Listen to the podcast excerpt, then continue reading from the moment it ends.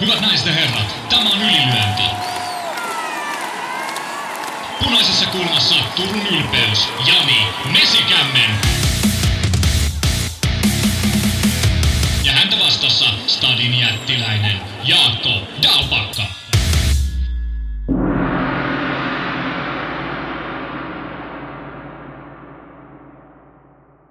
Tervetuloa kuuntelemaan Ylilyönti-podcastia. Se on loppuviikko ja homman nimi on sen tyyppinen, että nasta lautaan, sampa soimaan ja kaikki kuolee. En tiedä mitä mieltä olet Jaakko. Nyt kun itse on sanoin, niin kuulostaa vähän Pat Spencerin uuden elokuvan mainosjulisteelta, mutta tota, homman nimi on Superviikonloppu Brasiliassa. Joo, brasilialaiset urheilumiehinä niin aina toivottaa vieraat lämpimästi tervetulleeksi areenoille ja kannustaa heille kuoleman toivotuksia. Se on rehdin urheiluhengen mukaista.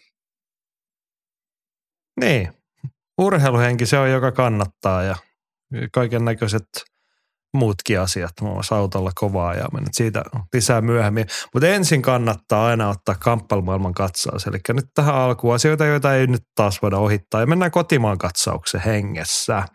Meillähän on se oma superviikonloppu taas tulossa, niin kuin joku tuossa jo pari viikkoa sitten ilmoitti. Niin marraskuun lopussa 25. päivä. Silloin meillä on Cagea ja meillä on Total Fight Night ja meillä on sankareita maailmalla ottelemassa. Ja nyt pieni sivuhuomio tuonne Lahden Total Fight Nightiin. Sinnehän saatu varsin maukas lisäys toiseen pääotteluun. Imatran ylpeys ja tuore ammattilaisottelemme Romeo Tanvera vastaan joku liattualainen. Maukas matsi. Nähdäänköhän Tanvera ammattilais tai toisessa ammattilaisottelussa peräti jo toisessa erässä vai päättyykö nopeasti? Itse kyllä veikkaan, että Romeo ei siellä aikaa ole menossa kuluttamaan ja pistää – Total Fight Nightin toisessa pääottelussa homman nopeasti pakettiin. Ja toivon mukaan ehtisi ottaa sitten vielä kolmannenkin ammattilaismatsin tähän syyssesonkiin. Mä tykkään, kun nämä tuoreet nuoret ammattilaiset niin grindaa matsia matsin perään nopealla tempolla ja se on ihan oikea tapa. Joo, samaa mieltä tuosta. Tota, aika kova ennustus, että kolmaskin matsi vielä tähän vuoteen. Sitten saa jo melkein lähteä ulkomaille kahden ottelun kokemuksella, mutta tota, ei se mitään. Kelpaissahan se, se mitä sanoit matsin tota, pituudesta, niin mä melkein toivoisin, että Romeo, vaikka mä tiedän niin kuin hänen tyylinsä on siellä haetaan ja kaikki haluaa nähdä sen nopean matsin, mutta ei se pahaa tekisi, jos mentäisiin edes vaikka siihen tokaan erään. Kokemustahan sekin on totta kai, Mut, mut, mutta tota, eikö tämä Just Bleed tuo pikkujoulusesonkin on ainoa oikea, että mahdollisimman nopeasti ja mahdollisimman kovaa niin, niin, ja ääntä kohti, niin sillä se ratkee. Joo, se on mielenkiintoinen huomio, kuten tuossa mainitsin, niin illan toinen pääottelu ja ammattilaisdebyytissä Rome oli tietenkin kotikehän sankarina pääottelussa Karelia Fightissa, niin on se vaan melko ikiaikaista tämä isojen miesten vetovoima kamppailuurheilussa siis.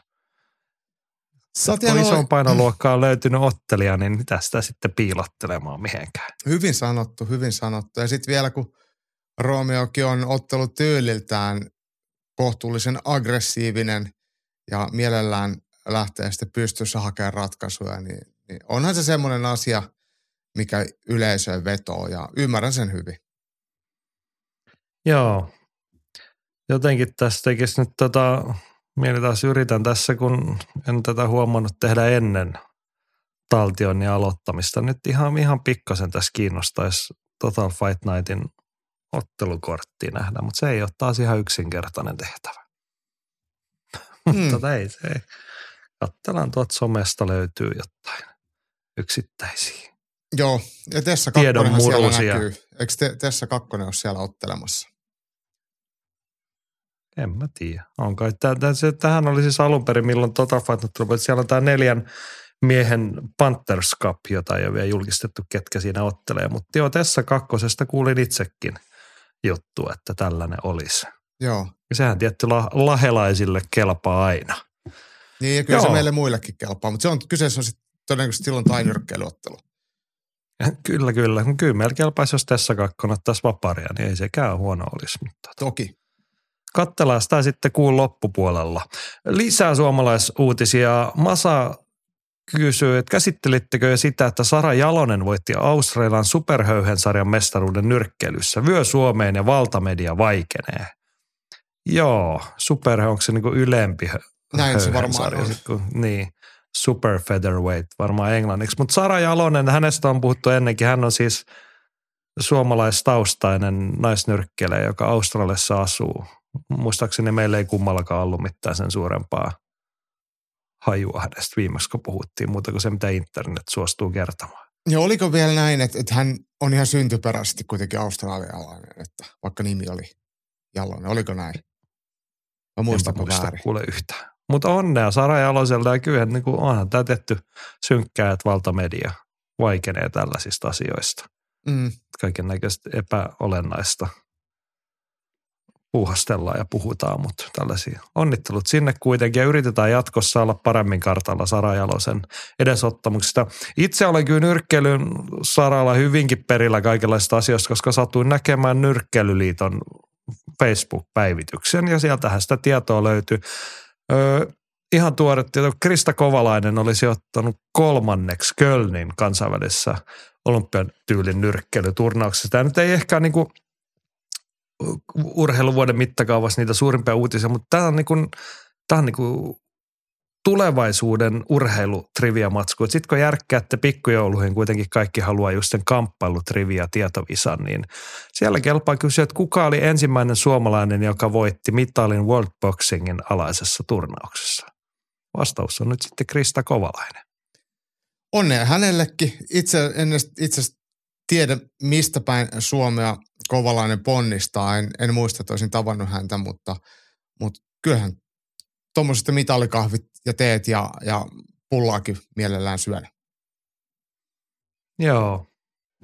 Krista Kovalainen Kaijaanista tai Ou- Oulussa taitaa nykyisellään vaikuttaa, mutta tota, hoisen likkoja.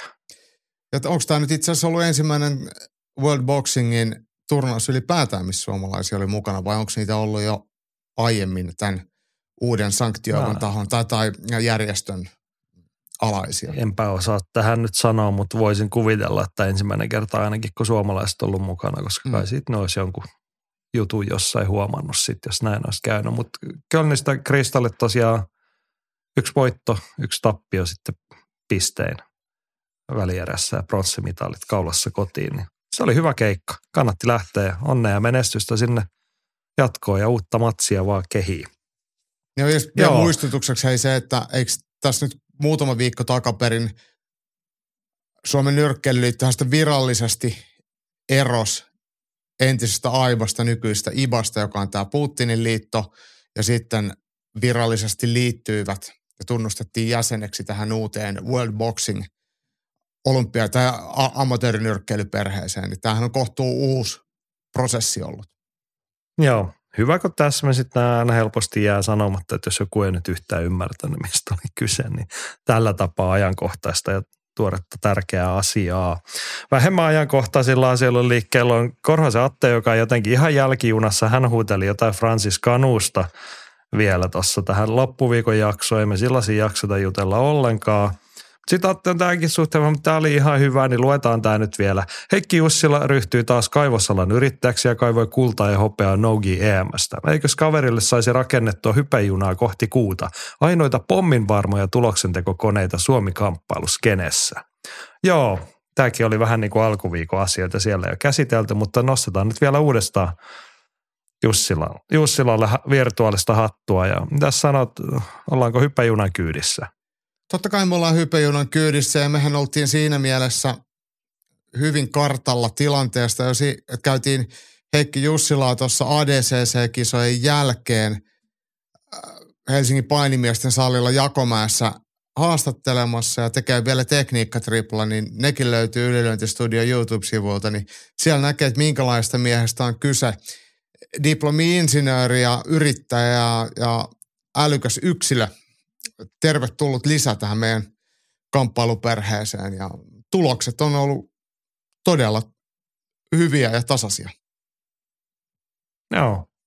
Just näin. Käykää katsoa ylilyöntistudiota. Se oli se tärkeä viesti tässä Heikki Jussilan ohella. Sieltä löytyy muun muassa Heikin osaamista ja kuulumisia ja esittelyä ja kaiken näköistä muutakin. Kaiken näköistä muusta puheen ollen Pahtopulla Samuli se kysyy, että mikä se urheassa järjestetään F2F-ilta oikein on ja miksi näitä putkahtelee nyt? Ja eihän tässä tarvi itse taas tietää mitään, koska Henkka oli vastannut, että siellä ottelee sometyyppejä tai kamppailuita. Muun muassa Max Hynninen kohtaa TikTok-tyypin. Ja, ja muithain 91 kilosten Suomen mestari Maga kohtaa jonkin potkistyypin. Eli ilmeisesti somettaja Fight Night. Joo, sen tyyppiseltä se vaikuttaa. Vähän jotain räppiä ohjelmassa ja muuta tällaista näin. Samulilla oli ihan olennainen jatko, että eikö tämä Max Hynninen ollut ihan oikea kamppailija ja miksi se tällaista touhua? No, no mä luulen, että Max on tota sen verran menestyvä somevaikuttaja nykyisellään, että miksi tämä nyt sitten naamaas menisi runnomaan johonkin salille, jos voisi illastakin tehdä. Max on todella heittäytyvää tyyppiä asiaan kuin asiaan ja jos hän keksii, että – että et nyt vapautellaan, sitten vapautellaan ja sitten kun keksitään jotain muuta, niin sitten sitä tehdään sitä muuta.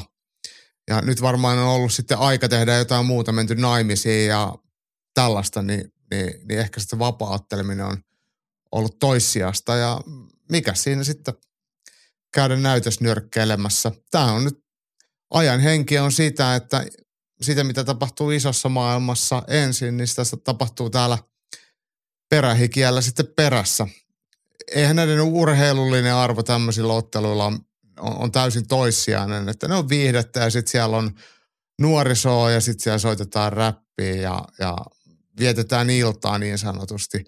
Mulle itselleni se ehkä isoin kysymysmerkki on ehkä väärä sana, mutta huomio kiinnittyy tähän urheahalliin, että miten se toimii kamppailu tapahtuman estradina. Sehän on aika tosi hieno, nykyaikainen ja selkeästi isompi kuin vaikka, tai kaviamäärältään isompi, mitä vaikka kulttuuritalo on. Että voisiko tämä olla mahdollinen areena muillekin tapahtumajärjestäjille järjestää kamppailutapahtumia. Niin, niin, niin. Jos Keitsinkin vaikka kasvua miettii, niin voisiko tämä olla yksi semmoinen pieni ponnistus kultsalta eteenpäin. En tiedä, mutta, mutta, mutta mua itseäni ainakin, ainakin kiinnostaa tämmöiset pienet nyanssit. Joo, mä jäin miettimään urheiluhalli, oliko se jossain Käpylän suunnalla? Urheiluhalli on siinä Mäkelärinteen urheilulukion vieressä ja Mäkelärinteen uintikeskuksen välissä. Se on siis tämä urhean olympiavalmennuskeskus ja se on, en mä tiedä, ei se, ei se vissi tarvitse Käpylää olla. Se on siinä Pasilan – kupeessa. Mä en tiedä, mikä se niinku oikea alue sitten virallista on. Mäkelän rinne tässä nyt niinku kansankielellä niin, mutta siis on. lähinnä nyt mietin Pääsee tälleen, sporalla. Sporalla pääsee, eli ratikalla suomeksi. Joo, kyllä. Joo, siis mietin nyt liiketoiminnan näkökulmasta, että meneekö se liian syrjään. Ei se ole, ei, ei ole millään lailla syrjässä, että ihan varmaan niin voisi vaikka väittää, että helpommin saavutettavissa kuin vaikka kulttuuritalo, että, että ei se okay. ole mitenkään hirveän kaukana. No, meinaatko mennä F2F-iltaan? Muuten menisin, mutta mä oon Göteborgissa siellä vapauttelun PM-kilpailussa. Totta kai mä menisin muuten katsomaan. No niin, tuollaista viikonloppuna, jos siellä Helsingin kulmilla ja Pasilan suunnalla sporalla ajelette, niin hypätkää kyydistä, menkää katsoa somenyrkkeilyä tai mitä ikinä siellä nyt sitten onkaan tarjolla. Vapauttelun PM-kisoista puhutaan vähän myöhemmin tässä kohtaa. Me kuitenkin ruvetaan sinne kohtaan, sinne suuntaan kääntämään katsetta, eli vuorossa viikon taistelut. Ylilyönti ja viikon taistelu. Viikon taistelusektorissa voimme puhua superviikonlopusta. Nyt ei ole tällaista suomityyppistä superviikonloppua. Tai siis mä mietin, että puhutaankohan Brasiliassa vapaaottelu superviikonlopusta. Heillä on UFC-ilta, se on tietenkin iso juttu. Olisi missä tahansa maassa iso juttu, kun saadaan kotikulmille semmoinen, mutta he on saanut sellaisen UFCilla, että siellä on 13 matsia, niissä 13 brasilialaista, niin musta se on ihan kiva semmoinen kansallisuusprosentti, kyllä. Nämä on usein nämä Brasilian illat tällaisia, että niissä on tosi paljon brasilialaisia, melkein joka ottelussa. Jos se nyt ihan, mutta nyt ainakin on. Ja samankaltaista kaavaahan UFC tietenkin toteuttaa vaikka Oseaniassa, että siellä on sitten joka matsissa Naussi tai Uus-Seelantilainen, mutta mutta tämä on varmaan Ei Bras- ihan joka, mutta kyllä tämä niinku brasseissa tämä on niinku ihan poikkeuksellista. Ja toki siellä sitten käydään harvoin. Meinasin sanoa, että eihän jenkki-illoissakaan 13 matsissa 13 jenkkiä, mutta tota, tietty jenkeissä ollaan sitten muut, muuten melkein joka viikko. Et Niin, ehkä ihan tarvikkaa olla. Mutta mut mietin, että mahtaako ne oikeasti puhua superviikonlopussa, kun tämähän ei vielä riitä. Tämä on lauantaina Sao Paulossa, niin Sao Paulossa on perjantai vapaattelu. Kinkerit myös. Legacy Fighting Alliance, Jenkki alkuinen organisaatio, päässyt järjestysnumero 171, varsin kunniallista historiaa mutta heillä on tosiaan Sao Paulossa ilta perjantaina. Siellä pistetään vähän paremmaksi vielä, siellä on 13 matsia, näistä 26 ottelijasta 24 on brasseja. Joo. Mietit tätä, niin kuin, siis en mä nyt välitä ruveta miettimään paljonko on suomalaisia ammattilaisvapaattelijoita yhteensä. Mutta tuolla on niin kuin kahteen päivään samassa kaupungissa ottelemassa 37 brasilialaista. Okei, niin sitten ollaan jo niin kuin LFAn puolella oli melko kokemattomiakin, ihan tosi tuoreita ammattilaisnimiä, mutta et, se on kuitenkin vain kaksi organisaatioa. Kyllä Brasiliassa varmasti niin. Aika säännöllisesti ja aika paljon. Ja sitten tämä, mitä tähän UFCn brasilialaisten määrään tulee, niin mä just tarkistin tuossa, kun puhuit, niin edellisen kerran Brasiliassa ollaan oltu tammikuussa ja sitä ennenhän taisi olla koko korona-aika hiljasta. Että kyllä siellä sellaista luontaista, miten, tai niin kuin painetta on näille brasilialaisille saada kotikonnuille matseja ja UFCssä on tosi paljon brasilialaisia. Niitä on varmasti, jos mä sanon, että niitä on varmaan lähemmäs sata. Tämä nyt ihan lonkalta voi olla, että niitä onkin va- vaan 50, mutta kuitenkin Jenkkien jälkeen taitaa olla eniten brasilialaisia, niin, niin tota, niitä on niin paljon ja kyllä ne sitten on ne, haluaa ottelemaan ja sitten taas liiketoiminnan kannalta UFClle, niin kyllähän ne haluaa saada areenan täyteen. Ja mun mielestä silloin viimeksi tammikuussa, niin sehän ei ollut mikään semmoinen jättipotti. Että eikö siellä näyttänyt, että oli vähän jopa vähän tyhjää. Niin, niin nyt, nyt ei No varmaan tästähän- jätetä sitten. Oli puhetta silloin viime UFC-illan jälkeen, että miksi sinne mennään, kun ei oltu edes, ollut edes loppuun myyty. Joo. Mutta tota, mielenkiintoista nyt nähdä. Nyt ei ainakaan sitten jätetty, no ei ehkä ihan isommat prassitähdet kehissä, mutta aika vahvassa nosteessa olevia seuraavan sukupolven prassistaroja kyllä. Mä luulen, että nämä on ollut sellaisia, ketkä on, on todellakin, tai tuo jengiä katsomoon, että täällähän oli, silloin tammikuussahan oli Teixeira Hill ottelu pääotteluna, mutta muuten ne, no joo, kyllä kun tämän katsoin, niin kyllä siellä itse asiassa on ollut ihan hy, tosi hyviä brasilialaisia tammikuussa, mutta ehkä Riossa ei silloin kiinnostanut ihmisiä tulla kattoon ja oliko areena sitten liian iso, mutta, mutta kyllä mä luulen, että nyt, nyt, nyt en, tota, saadaan ihan, ihan areena, areena täyteen ja ihan hyvä, hyvä sitten pöhinä päälle ja kuoro laulamaan. Niin, kuolemaa toivotetaan kaikille muille paitsi niille 13 kotikehäottelijalle, mutta hommahan toimii niin kuin, toi on melkein kuin Suomessa otetaan, että kun isoja poikia tarjolla, niin ne laitetaan pääotteluun, eikö vaan? Totta kai. UFC Sao Paulon ilman pääottelussa miesten raskasta sarjaa Derek the Black Beast Lewis vastaa Chilton Almeida. Siinä on ehkä herrojen urakäyrät menossa vähän eri suuntiin, mutta on tässä semmoista tervettä sitä kuuluisaa vaaran tuntua. No vaaran tuntuu on todellakin, ja sitten jos miettii, että heidän ottelijoiden asema ja tilanne UFCssä ylipäätään omalla urallaan on hyvin erilainen, niin, niin tässä on alun perin pitänyt olla Curtis Blades vasta Charlton Almeida, mutta Blades on loukkaantunut nilkkavamma ja sitten ää, Derek Lewis on tullut siihen sitten paikkaan ja nämä toi Almeida Blades-ottelu olisi ollut kyllä todella jännittävä, todella mielenkiintoinen ja myös todella merkityksellinen. Siinä tarjottiin ää, Charlton Almeidalle todellista oikoreittiä UFC raskaan sarjan rankingin kärkipaikoilla, koska Curtis Blades on, on, on ranking vitonen. Siinä olisi ollut hyvä, hyvä sitten spurtti tonne ylöspäin. Et nyt Almeida on nostettu siellä yhdeksän ja, ja mitäs toi nyt Derek Lewis on hänen alapuolellaan siellä kymmenen. Et varsinaisesti tämä Almeidalle on mikään uran arvoa kohottava, tai tämä low risk, äh, high risk, low reward tyylinen ottelu No, mä oon Almeidalla. pik- pikkasen e- eri mieltä. Et joo, Derek Lewis ei nyt enää kolkuttele top vitosta, mutta kun katsoo Charlton Almeida, hän on aika rytinällä tullut ja nopeassa tahdissa. Contenderista näyttävä voitolla sisään viisi UFC-matsia, kaikki viisi ennen täyttää aikaa voittoja. Niin okei, joo, hyvä.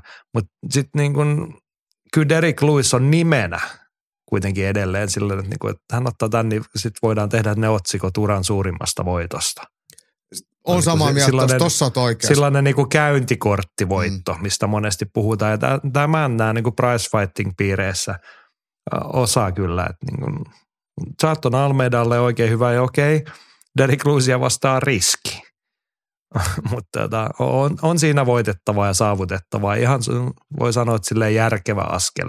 Että joo, Curtis Blades olisi ollut niin kuin nopeampi ohituskaista ehkä voittamalla sitä. Mutta että tota, kyllä tässäkin eteenpäin päästään. Se Niin on ainakin, Derek tunne, ainakin Lewisille- tunnettavuus nousee, että päästäänkö taidollisesti eteenpäin, mutta kun kaikkihan ei ole kyse siitä urheilupuolesta, vaan myös siitä huomioarvosta. Ja siinä mä oon sunkaan täysin samaa mieltä, että kun jakaa Häkin Derek Lewisin kanssa, niin siinä on paljon muutakin kuin sitä pelkkää urheilua, että siinä on kaikkea hassua lässytystäkin ympärillä, niin, niin nimi jää ainakin mieleen. Kyllä, kyllä. En nyt muista, osaako Almeida minkä verran englantiin, mutta luultavasti hyvässä hengessä jotain hassua sanotaan tällä viikolla ja saadaan hyviä otsikoita ja muuta. Mutta toivottavasti hyvä matsikin. Mutta olin sanomassa, että Derek Lewis, melko lailla kaiken kokenut ja nähnyt, niin 28. UFC-ottelu. Se on aika paljon. Se ei sille ihan päästä kympin kärkeen, mutta taisi olla kaikkien aikojen ottelulistalla 31 taisi olla sellainen lukema, millä pääsi kymmenen joukkoon. Et on se aika, niin kuin mekin ollaan joskus ihmetelty, taivasteltu ja vähän naureskeltu hänen työkalupakkinsa rajalliselle sisällölle ja sitten, että miten pitkällä sillä on päästy, mutta et 28 UFC-ottelua on melko paljon. Se on kyllä itse asiassa tosi paljon ja, ja miten sä tuon äsken sanoitkin, toi Derek Lewisin teknistaidollinen osaaminen on ollut kohtuullisen vaatimatonta, eikä siihen mitään isoja muutoksia missään kohtaa edes tullut. Pientä hienosäätöä ehkä alta ylös tulemiseen tai välillä ollaan vähän oltu laihempia, mutta, mutta, mutta sen ulkopuolella niin, niin kovin, kovin semmoista yksinkertaista yksipuolista ottelemista se on ollut, mutta se on riittänyt ja raskassa sarjassa meno on tollasta, että tuolla voi päästä ei ainoastaan kärkipaikoille, mutta myös kansan suosioon. Niin, mä olin tuossa niin mietin hiljaa itsekseni, että olisiko siinä Derek Lewisille hyvä kruunuuralta 30 UFC-matsia täyteen vaikka UFC 300 sen kortille ja sitten heittää sortsit yleisöön ja lähtee eläkkeelle. Mutta sitten toisaalta mä jäin nyt miettimään, että nythän me ollaan tässä tänä vuonna saatu nähdä uusi fitness Derek Lewis. Huomattavasti solakammassa kunnossa ja urheilullisen näköisenä. Niin onko sieltä nyt uutta nostetta sitten kuitenkin tulossa vielä? Mä en oikein tiedä, enkä usko, että, että se sama fitness Derek Lewis näkyy välttämättä, tai se olisi mikään automaatio, että se näkyisi Sao Paulossa vai Riossa, kun se nyt Paulossa, niin, niin kun Derek Lewis tulee sitten varamiehenä, niin se voi olla, että, että siellä joudutaan vähän hikoilemaan, että päästään siihen 265 paunaa. Ja se ei tietenkään sitten lupaa mun mielestä viiseräisen otteluun mitenkään optimaalisia asetelmia, mutta, mutta en usko, että pidemmän aikavälin trendi muuttui Derek Lewisista mitään huippukuntoista, huippuhyvää ottelijaa olisi enää 38-vuotiaana tulos. No niin, olemme tästä samaa mieltä. Ö, asiantuntijat aika vahvasti sitä mieltä. Tosiaan Lewis tulee tähän paikkaan lyhyellä valmistautunut. Aivan niin valtavan isona ennakkosuosikkina maailmalla nähdään Almeida. Ja se on tietty sillä tavalla perusteltu, että hänellä on noista niin kuin alemman tason ottelijoista suht väkevät näytöt. Mutta tämä on uusi leveli hänelle. Pääottelu viisi erää. Derek Lewisin tapan, tapainen kokenut ketju. Ja sitten se, että kun sä vain viittasit tuossa, että vaikka Derek Lewis olisi pikkasen niin kuin aiempia vuosia hoikemassakin kunnossa, niin hän luultavasti vetää vähän painoa päästäkseen siihen puntari lukemaan 120 kiloille 265 paunaa. Niin Charlton Almeida, hän on paitsi aloittanut UFC-uransa kevyessä raskassarjassa, niin hän on isoimmillaan painanut puntarilla perjantaina 230 paunaa, niin kyllä siinä on elementti, jossa tietyissä olosuhteissa annetaan sitten vähän tasotusta jo ja reilustikin. Siinä puhutaan semmoisesta päälle 30 paunan, 40 ja voi olla enemmänkin, niin erosta, mikä tarkoittaa Niin, se on sitten, 15-20 kiloa Niin. suomeksi sanottu. Niin, että kaikella on puolensa ja kyllähän kaikki tietää, että Derek Lewis hyytyy ja liikkuu hitaasti väsyessään, mutta silloin kun hän jaksaa vielä räjähdellä, niin se koko paino, minkä hän pistää liikkeelle, niin se tulee vauhdilla ja kovaa ja, ja, ja aiheuttaa ongelmia ja riskejä niin kauan kuin hän sitä jaksaa sitä ruhoa liikuttaa. Et- Ja, sitten Almeida tosiaan varmasti sitten, vaikka on lihaksikas ja terve, hyväkuntoinen tuohon painoluokkaan, niin kyllä siellä aika isoja taakkoja joutuu siirtelemään ja nostelemaan, jos, jos Derek Lewisia haluaa haluu liikuttaa. Niin. Joo, sanoit tuossa ennen kuin aloitettiin, tai katoitko Almeidan tilastoja? No katsoihan minä. Ne on aika vakuuttavat, mutta niin kuin se toinen asia, mä ajattelin, että Kometti on niin kuin todella hyviä tilastoja, mutta sitten mulla tuli samaan aikaan mieleen se, että joo, se Derek Lewis, niin se mitä Derek Lewis tuo UFC-häkkiin, niin sehän ei näy tilastoissa. Se, että kun se kerran osuu, niin sitten siitä jää niin kuin yksi lyönti tilastoihin ja sitten Niin. se ohi. Että hän on UFC-urallaan, ei niitä siis niin kuin tilastoitui knockdowneja ja lattialyöntejä, ei niitä ollut kuin kymmenen taas äkkiseltään laskien. Mä väitän, että aika lailla ne kymmenen on sitten päättynyt kyllä, se matsi on sitten saman tien ollut ohi se, se Joo. lattialyönnin jälkeen. Et sehän ei niinku, toi siis Derek Lewisin lyöntitilastot, hän lyö tosi vähän 2,6 lyöntiä per minuutti 50 prosentin tarkkuudella. Ei, ei niinku mi- mitään ihmeellistä, mutta sitten ne 2,6 lyöntiä, niin ne on todellakin significant strikes, kun ne tulee. Hän paitsi hän lyö se hirveä heijarinsa, niin kyllähän aika teräviä potkujakin paikoitellen pistää. Ja ne on painavia. Ne ei ole kauniita, mutta ne on aina vaarallisia ja vahingollisia. Nämä statsit on kyllä sille, kun sanoit just, että Derek Lewis lyö sen 2 2,6 per minuutti, niin hän ottaa saman verran. Hän on ihan 50-50 ottelija. Ottaa omia saman verran kuin lyö, lyö maaliin. Almeiden puolellahan tuo tilasto on todella poikkeuksellinen. Sehän nyt kertoo siitä, että hänellä on lyhyitä otteluita ja otteluita on aika vähän. Mutta kuitenkin 3,8 osumaa per minuutti antaa ja ottaa vain 0,3. Et toi tuntuu Joo. Tosi vähälle, että vaikka siellä nyt on sitten kuitenkin viisi ottelua ainakin, että olisi noin vähän tullut osuma, mutta se kertoo, että hän on pystynyt matsit nopeasti mattoon ja päässyt päälle ja kaato lukema raskassairalaiseksi tai kevyt raskassairalaiseksi poikkeuksen, että 6,4 kaatoa per 15 minuuttia, niin, niin se on niinku Niin. Joo, Paljon. tästä täytyy muist- muistuttaa, että on se että niinku tilastoharja. Tässä on siis varmaankin kuusi ottelu. Tuossa Contender-matseista on ne Niin. tilastot olemassa. Mutta ehkä sille, että mitä tuosta voi, no siis 6,4 kaatoa per 15 minuuttia kertoo siitä, että ei ole todellakaan oteltu 15 minuuttia, vaan että, sit jos se matsi on kestänyt minuutin ja siinä on yksi kaato, niin sitten se niinku kerrotaan tavallaan niinku laskennallisesti se lukema sinne. Mutta mä kiinnitin kahteen numeroon huomioon. Kyllä, sä oot kuusi kertaa ollut kilpailutilanteessa. Ja sit sä oot niissä kuudessa kilpailutilanteessa, niin vastustaja on osunut suhun 0,3 kertaa per minuutti.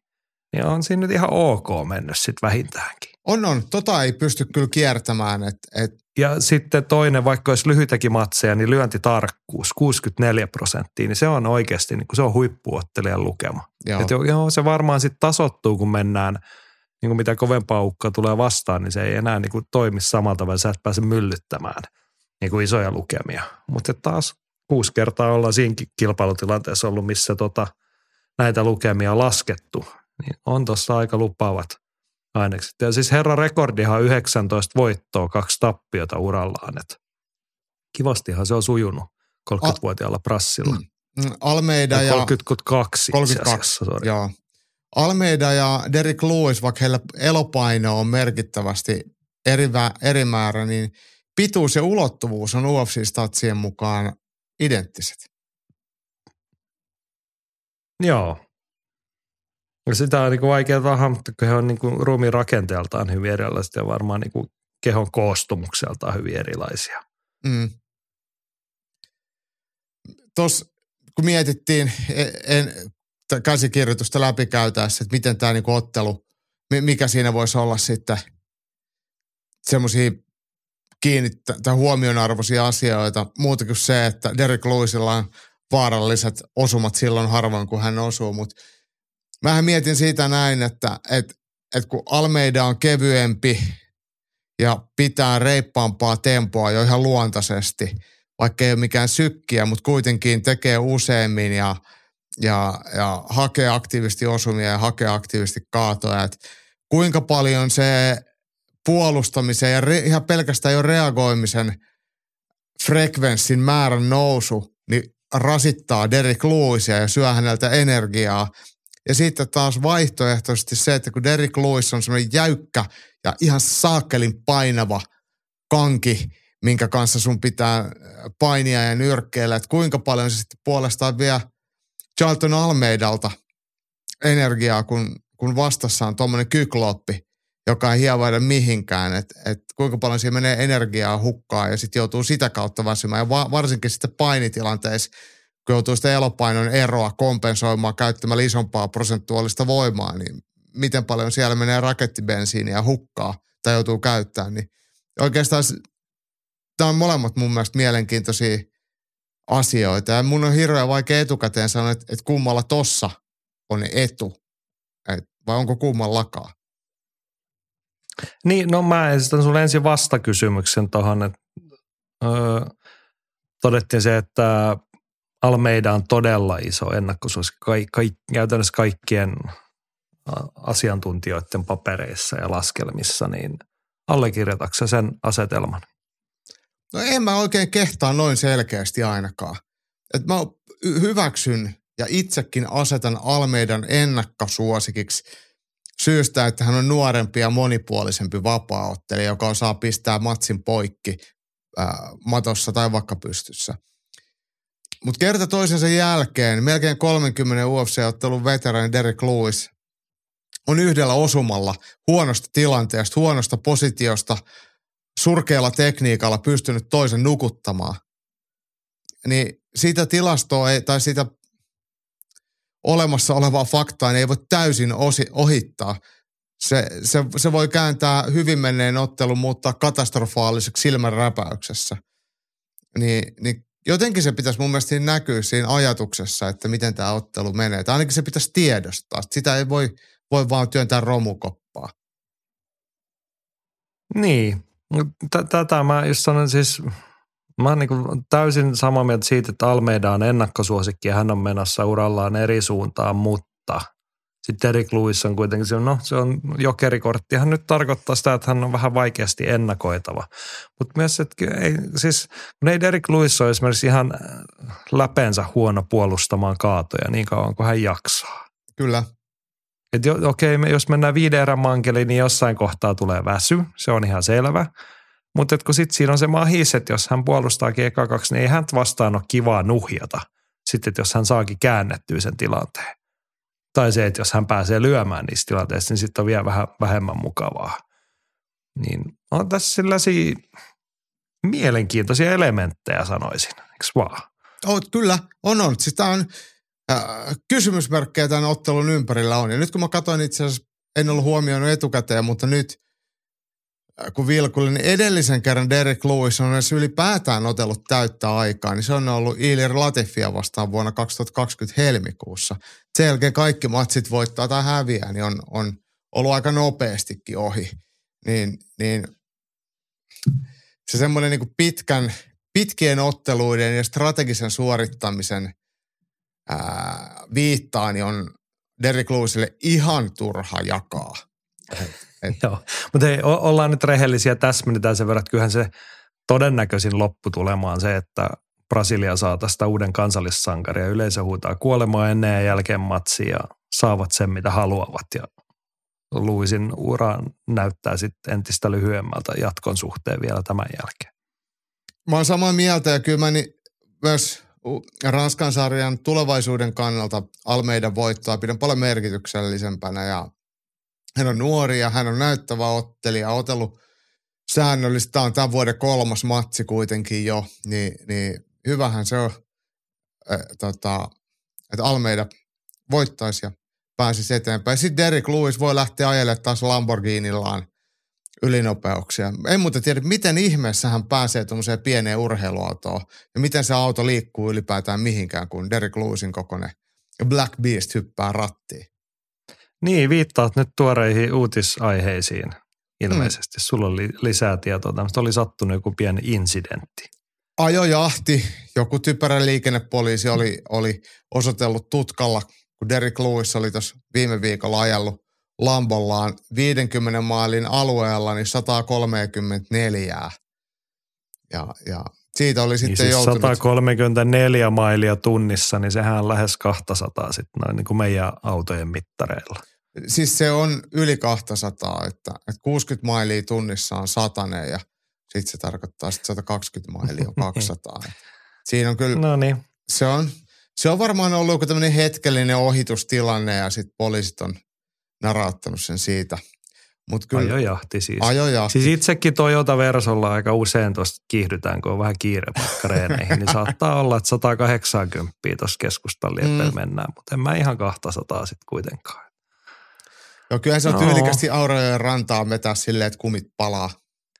Joo, mutta tässä ehkä mielenkiintoisinta oli kyllä nyt se, että, että miten Derek Lewis mahtuu Lamborghini sisällä. Mä en saat automiehiä, mutta onko Lamborghinilla jotain semmoisia malleja, mitkä on tehty niin kuin, kun sehän on semmoinen niin kuin Miami auto, se oikea Lamborghini. Kaikilla on se mielikuva, että miltä Lamborghini näyttää semmoinen 90 senttiä korkea, missä on nousevat ovet ja siellä ollaan makuasennossa, ajetaan kilpaa, mutta tota, No, tämä on ollut mallia Huracan. autoja?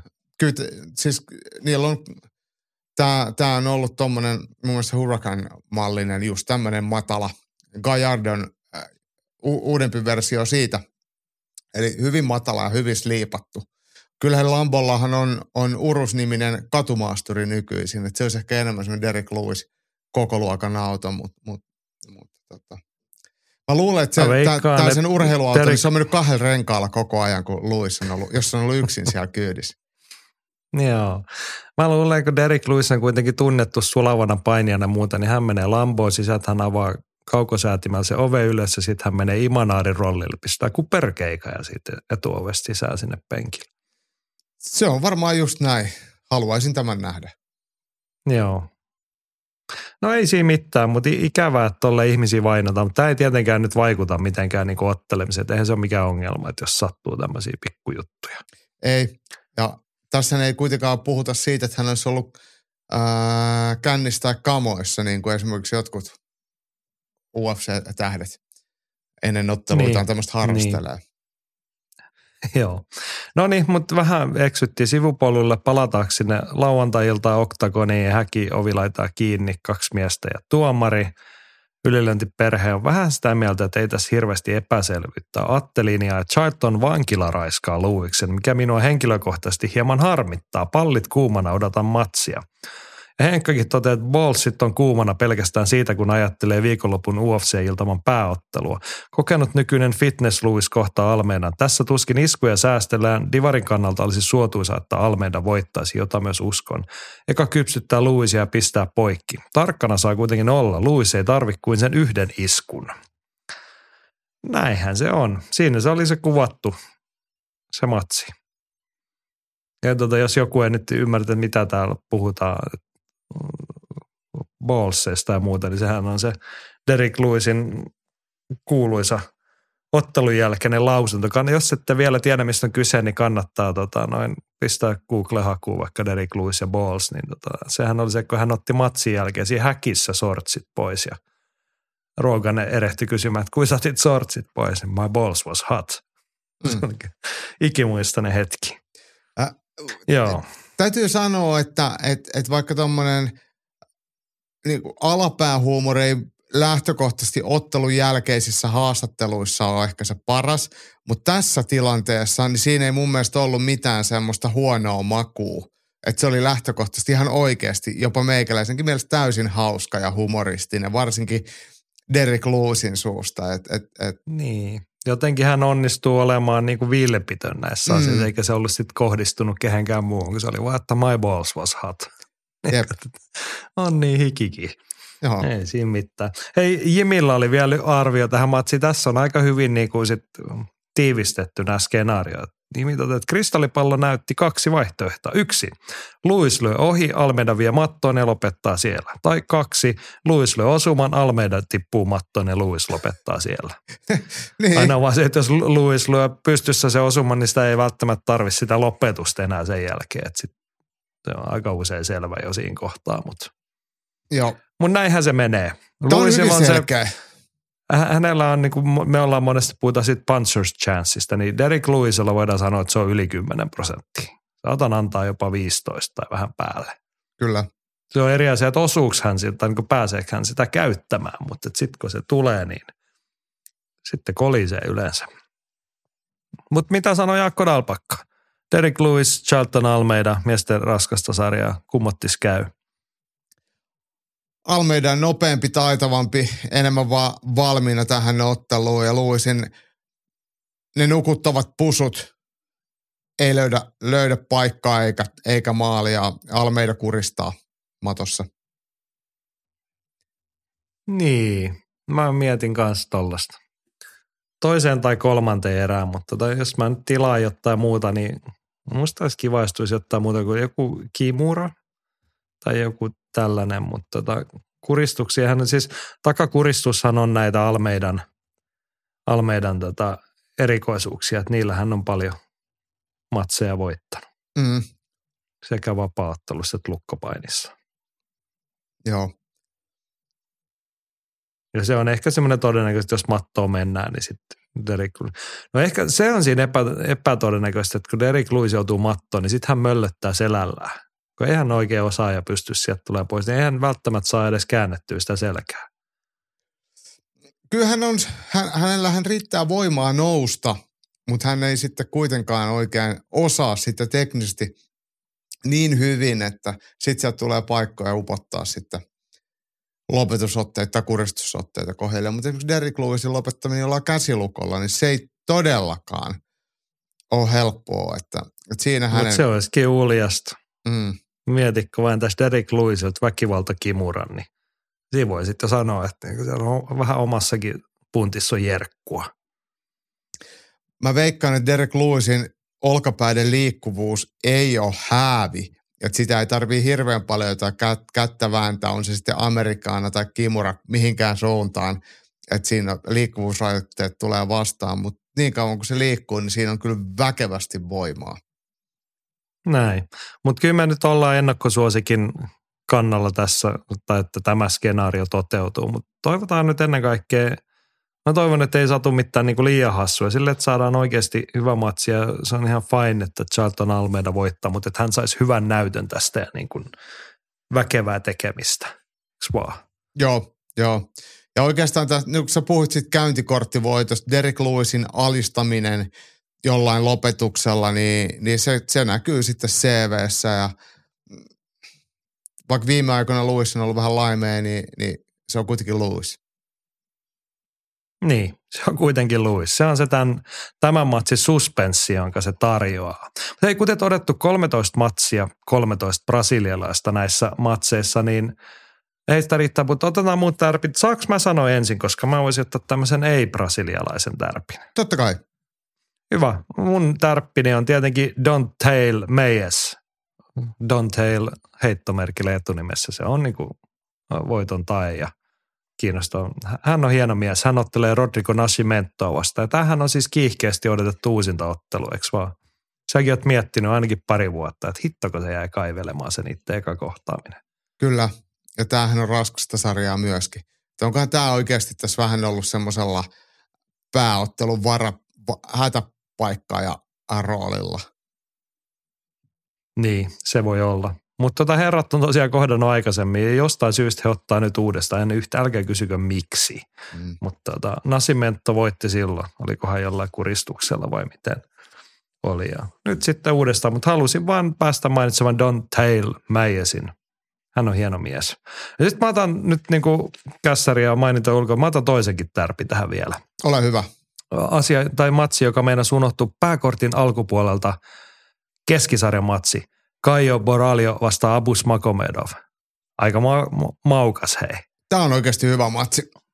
Joo, Makomedov oli tämä Saksan, mikä Saksan Se on oikeastaan niitä Zetsää, niin jompikumpi. Niin, mutta Saksan lipun alla otteleva. Hän teki UFC-debyttinsä ja myllytti jonkun ketoa 19 sekunnissa ja sitten hänellä todettiin, että no eiköhän pistä Son Strickland sua vastaan ja sitten tulikin naama kipeäksi ja tappio.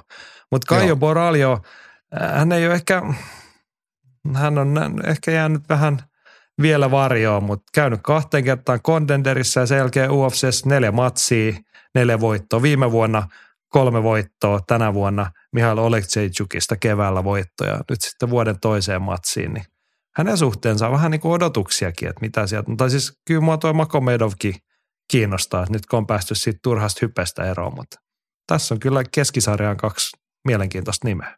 O, sä oot ihan oikeassa. Mun mielestä on, on hyvä matchmaking ja miehet sopii toisilleen, että tavallaan tarpeeksi tuoreita UFC-nimiä kuitenkin. Mutta hei, huomasitko sitä, että Kaija Borallo on, on Charlton Almeidalle hävinnyt ää, jossain lukkopainimatsissa 21. No en mä siihen kiinnitä. Mu- Siihen kiinnitin huomioon, että toi Almeida on todella paljon noita. Ja siis löytyy tuolta vapaattelurekordistakin, niitä nykyään sinne listaillaan, niin kaiken näköisiä kisoja käy. Ja sitten luultavasti vielä paljon enemmän semmoisia, mitä ei siellä näy, niin se on hyvä merkki. Aktiivinen kisaaja. Jep. Joo, oh, mutta nyt Jaakko sun vuoro. No kiitos.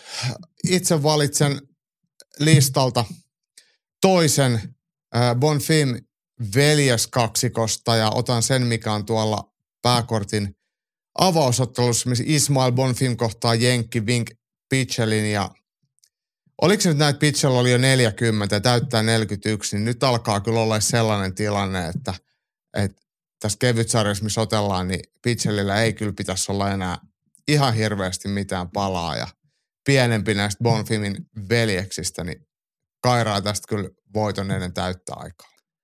Niin, jos niin kuin äsken todettiin, että todella hyvää matchmakingia, niin tämä on ehkä herättää sellaisia kysymyksiä vaan, että tai no, en mä tiedä herättääkö se kysymyksiä. Jos tuossa on kyse siitä, että saadaan Ismail Bonfimille hyvä matsi, koke, kokenut nimi ja vihreitä rekordia, niin sitten se it is what it is, mutta ei tämä niinku pääkortin avausmatsina ihan hirveän suuria odotusarvoja Mun mielestä hei, parin puolesta. No ei. Ja mun mielestä itse asiassa, mä voin sanoa läpi tämän, tämän Sao Paulon kortin, niin loistaa kyllä sellainen UFClle mun mielestä jopa poikkeuksellinen asetelma, että brasilialaisilla on todella, todella suotuisia matchappeja, jotka, joka näkyy sitten ihan kansainvälisesti, miten näitä otteluita on arvioitu. Et siellä kyllä taitaa jokaisessa matsissa aika selkeä ennakkosuosikki olla brasilialainen. Ja yleensä UFCllä on, toki aina välillä on, joissain matseissa on selkeät kerroasetelmat jossain, mutta mut nyt on kyllä aika tämmöinen Brasilia, ihan kuin brasilialainen matchmaker tehnyt brasilialaisille otteluita. Niin, no ei toki ihan joka matsissa prassit tai olla ennakkosuosikki, mutta niitä kyllä riittää. Ja otetaan tähän nyt, täällä oli muut nostanut matseja kanssa esille, niin pääsemme tuohon toiseen. Bonfimin veljeksi on tosiaan kaksi ja he ovat kumpikin täällä ja tällä ottelukortilla. Ja Henkka nostaa sen toiseen esiin. Toisessa pääottelussa Nikolas Dalby hakee vuoden kolmatta voittoa. Vastaan tulee ilmeisen kova supittaja Gabriel Bonfim.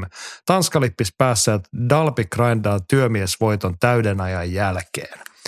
Joo, jos joku nyt niin kuin tarkemmin näitä miettii ja panostuksia ja muita, niin Nikolas Dalpille uran neljäs ottelu Brasiliassa. Hän on voittanut ne kolme edellistä, eikä mitään ihan niin kuin, mitä sattuu Hessuja vastaan. Hän, sitten hänellä on yksi vai kaksi muuta prassivastusta, jotka hän on myös voittanut.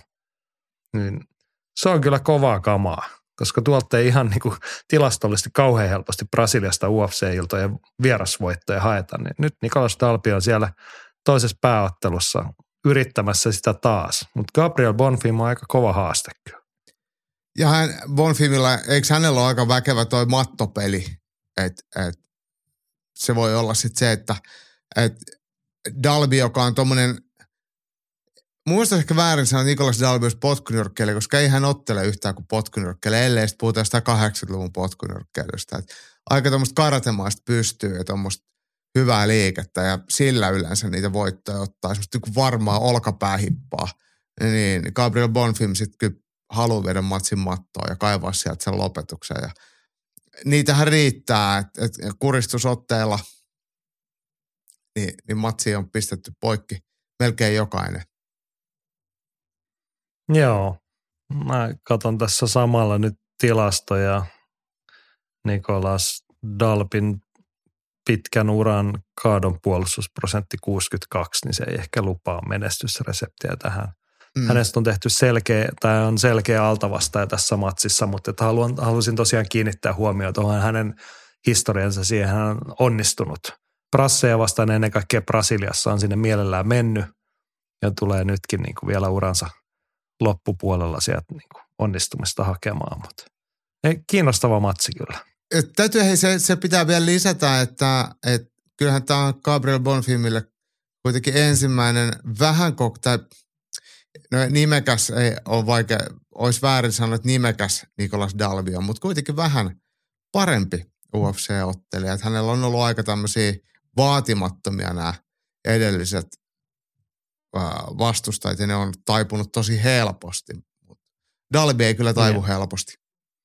Ei, se on, niinku, se on Nikolas Dalbin ihaltavin ominaisuus urheilijana. Tämä on kyllä todella sitkeä tapaus ja monta kertaa kaivannut itse asiassa jonkinnäköistä montusta siinä kolme erää aikana ylös. Mutta hei, täytyy sanoa, tiedätkö mikä on Gabriel Bonfimin ottelija lempinimi? No mä katoin sen, se on varmaan pikkuvasara, koska toinen niistä on, on, on Marreetta sitten toi Ismail. Ai oliko se niin? Mä ajattelin, että tämä viittasi niin kuin, joo totta, Ismail on Mahetta, eli se on se, ei, ei Vasara, vaan Leka, mikä mm. se on. Se mikä Tiago Santoksella on tota, noin tatuita rinta, hän on myös Mahetta, mutta Gabriel on sitten Mahetinha, eli pikkuvasara. Niin. Tälleenkin näet voi, että tämä on vähän niin kuin reksi ja varareksi. Niin.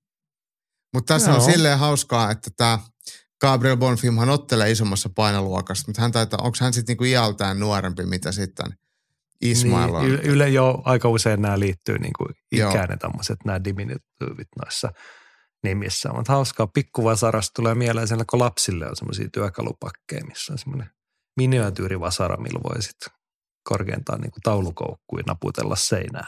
Niin. Tämä mittaa refleksejä polvesta. Niin, vähän sen tyyppistä joo. No niin, mutta hei, vielä riittää matseja. Mike Rollosta kertoo, että mikä viikon tärppi. Vitor Petrino vastaa Modestas Bukauskos. Petrino voittaa kolmannes eräs TKlla. No tämähän meitä kiinnostaa, kun on eurooppalaisnimeä. Liettuan lipun alla otteleva englantilaista on Modestas Bukauska. Onko tämä nyt toinen vai kolmas kerta UFCssä? Hän tähän välillä pistetty ulos sieltä. Ja Joo, hän kävi hakemaan kertaalleen vauhtia ja otti mun mielestä uudelleen Cage Warriors-mestaruuden ja sitten tuli takaisin. Eikö se ollut jotenkin tälleen? Joo. Mun nyt on tosiaan kotikehän miehenä vastassa Vitor Petrino 9-0 listalla. UFCssä kaksi matsia. Jos jollekin on tuttu nimi, niin alkuvuodesta voitti Ruotsin Anton Turkain pisteen sillä, että aika väkevän oloinen tapaus on tämä herra. Tämä on ihan hyvä, hyvä ottelupari ja Bukauskas tällä jälkimmäisellä UFC-stintillään, niin, niin tehnyt ihan hyvää tulosta. Et siellä on kuitenkin kaksi matsia otettu tämän vuoden puolella, helmikuussa taisi Pedro vastaan pistevoitto, Jack Paugaa vastaan kesäkuussa pistevoitto. Kumpikaan nyt ei ole mitään UFC-kärkiottelijoita, mutta mut, mut kuitenkin voitto on aina voitto. Ja sitten tuolla edellisellä – UFC-stintillä, niin ehti ottaa yhden voiton Anders Mihailidisia vastaan ja sen jälkeen kolme tappioa. Ja sie- siellähän oli se hurja sivupotku Khalil Roundtreelta, joka tuli ja murskasi Bukauskasin polven. Siihen se UFC-stintti silloin 2021 päättyi. Ai sattuu vieläkin, kun joo, se oli hirveä. mielessä. Joo. Mutta joo, ei toi ehkä kaukana ole toi mikään tärppi, että Petrin on keskeytysvoitto. Joo. Mutta toki toivomme, että Pukauskas onnistuisi. Hän on sympaattinen tyyppi. Joo. Hei, Jimilläkin vielä pari nosta. Ensimmäisenä Angela Hill vastaan Denis Gomez. Firman muija Hill vasta vuoden toisessa ottelussaan. Itse ottelu ei kiinnosta, mutta ansaitsee maininnan. Okei, okay, tämä on niin mielenkiintoinen logiikka. Tämä ei kiinnosta yhtään, mutta mainitaan nyt toi Angela Hill. Angela Hillissä on aina semmoista sympaattista virettä kanssa. Ja, ja Dennis on, Gomezhan on mm. tehnyt väkevän entreen kyllä UFC-kehiin. Angela Hill on usein otellut pääkortilla ja ollut ihan, ihan pääottelutason ottelija. Nyt täällä sitten avaus sekto tai esiottelu ava alkupuolella brassiottelija vastaan. Dennis Gomez varmaan tulee lähteä myllyttää ja mm, Angela Hill 15-13 listalla niin on, on kauhean määrä ottanut jo matseja, mutta koskaan hänestä ei ole tullut sille validia mestaruusehdokasta. Hän on tuommoinen Gimmo ja Jim Miller. Niin, paitsi tietenkin siinä kertaa Leosta potkut saatua. Hän on sitten hallinnoi Invictan korsisarjaa tovin mm. verran siinä. Joo. Mutta ehkä hänen uransa määrittää se, että hän, hän on tavallaan niin kuin joutunut opettelemaan ton tasan oppeli, ottelijaksi noissa ympyröissä. Että hän tuli tuffista ihan jollain kahden tai kolmen ottelun kokemuksella yhtäkkiä UFC-ottelijaksi ja sitten pistettiin vähän namajuunasia jotain vastaan, niin eihän se sitten oikein sujunut. niin kuin joutunut opettamaan. Mutta Dennis Gomez on mielenkiintoinen nimi tälle vuodelle. Hän viime vuonna hävisi debyttinsä niukasti Loma Lockbon meille pisteen, mutta sitten tänä, tänä vuonna tota kaksi keskeytysvoittoa ja tuossa heinäkuussa otti Jasmin Jaureguista 20 sekunnin tyrmäysvoiton, niin varmaan jäi monelle mieleen. Ja nuore, nuorehko prassiottelija, niin kiinnitin tuossa huomiota nykyisin asuinpaikaksi ilmoitetaan Las Vegas, niin on siirtänyt uransa sinne. 23-vuotias prassi, niin, niin, niin mielenkiinnolla odotan, mitä sieltä on tulossa. Mä luulen, että tulee aika vauhilla ja aikoo pistää kyllä Angie Hilliä pataa. Se on varmaan se niinku ajatus. No niin, se on ihan kelpo ajatus se. Pistäkää nimet mieleen. Hannosella vielä toinenkin nosto. Kaue Fernandes vastaa Mark Diakise. En tiedä Kauesta yhtään mitään, mutta toivottavasti voittaa. Diakise tyrmäsi pakkaleeni niin ilkeän näköisesti joskus Lontoon kortilla, että täytyy toivoa hänelle häviötä. Ei olla suomalaiset yhtään pitkävihaisia eikä mitään, mutta toivottavasti häviää, kun voitit meidän Teemun vuonna mitä, 2017 vai? Niin, jo, niin, niin, jotain sellaista. Olisiko se ollut 2017? Jompikumpi 17 tai 18. Joo, ei ole mitään tietoa Fernandes, mutta minä voin kertoa Jimille, että Fernandes on tulokas. Nova Unia on ottelijoita, mikä on semmoinen tietynlainen, voisi sanoa laadun takia, ainakin perinteisesti ollut. Hänellähän on voittoi kovista nimissä, koska täällä on vihreitä rekordissa ja vastustajan nimet ollut Oliveira, Barbosa, Sousa, Pereira, tämmöisiä. Eikö tämä nyt ole pakko olla sitten kova ukko? On varmaan. Niin. Mutta mut, kyllä mä siis, Diakese vaikka voittikin Teemun, niin sehän on itse asiassa ihan asiallinen hebo. Et se oli tuo, kun oltiin silloin pari viikkoa sitten All Starilla, niin siellähän se oli taas bunkkaamassa ja reenaamassa. Ja kyllä se aina jut, tulee iskeä tarinaa. Että, et, ja mun mielestä Omar Tukarev on sen kanssa reenannut tuolla, kun All Starilla oli, että ne oli ihan reenikavereita. Niin, niin totta. Kyllä mä pidän eurooppalaisten lippuun sitten tässä kohtaa kuitenkin korkealla. Kyllä, kyllä. Siis ja kyllä mä, Mark Diakesa oikeasti oli hyvä, että hänen ehkä niinku tarinansa iso juttu on siinä, että hän on epätasainen. Että, mm. että kun sitten toisessa päässä on sellaiset tyrmäykset ja voitot, mitä niin kuin hän otti pakkalista. Eikö hän voittanut Joe Duffin joskus?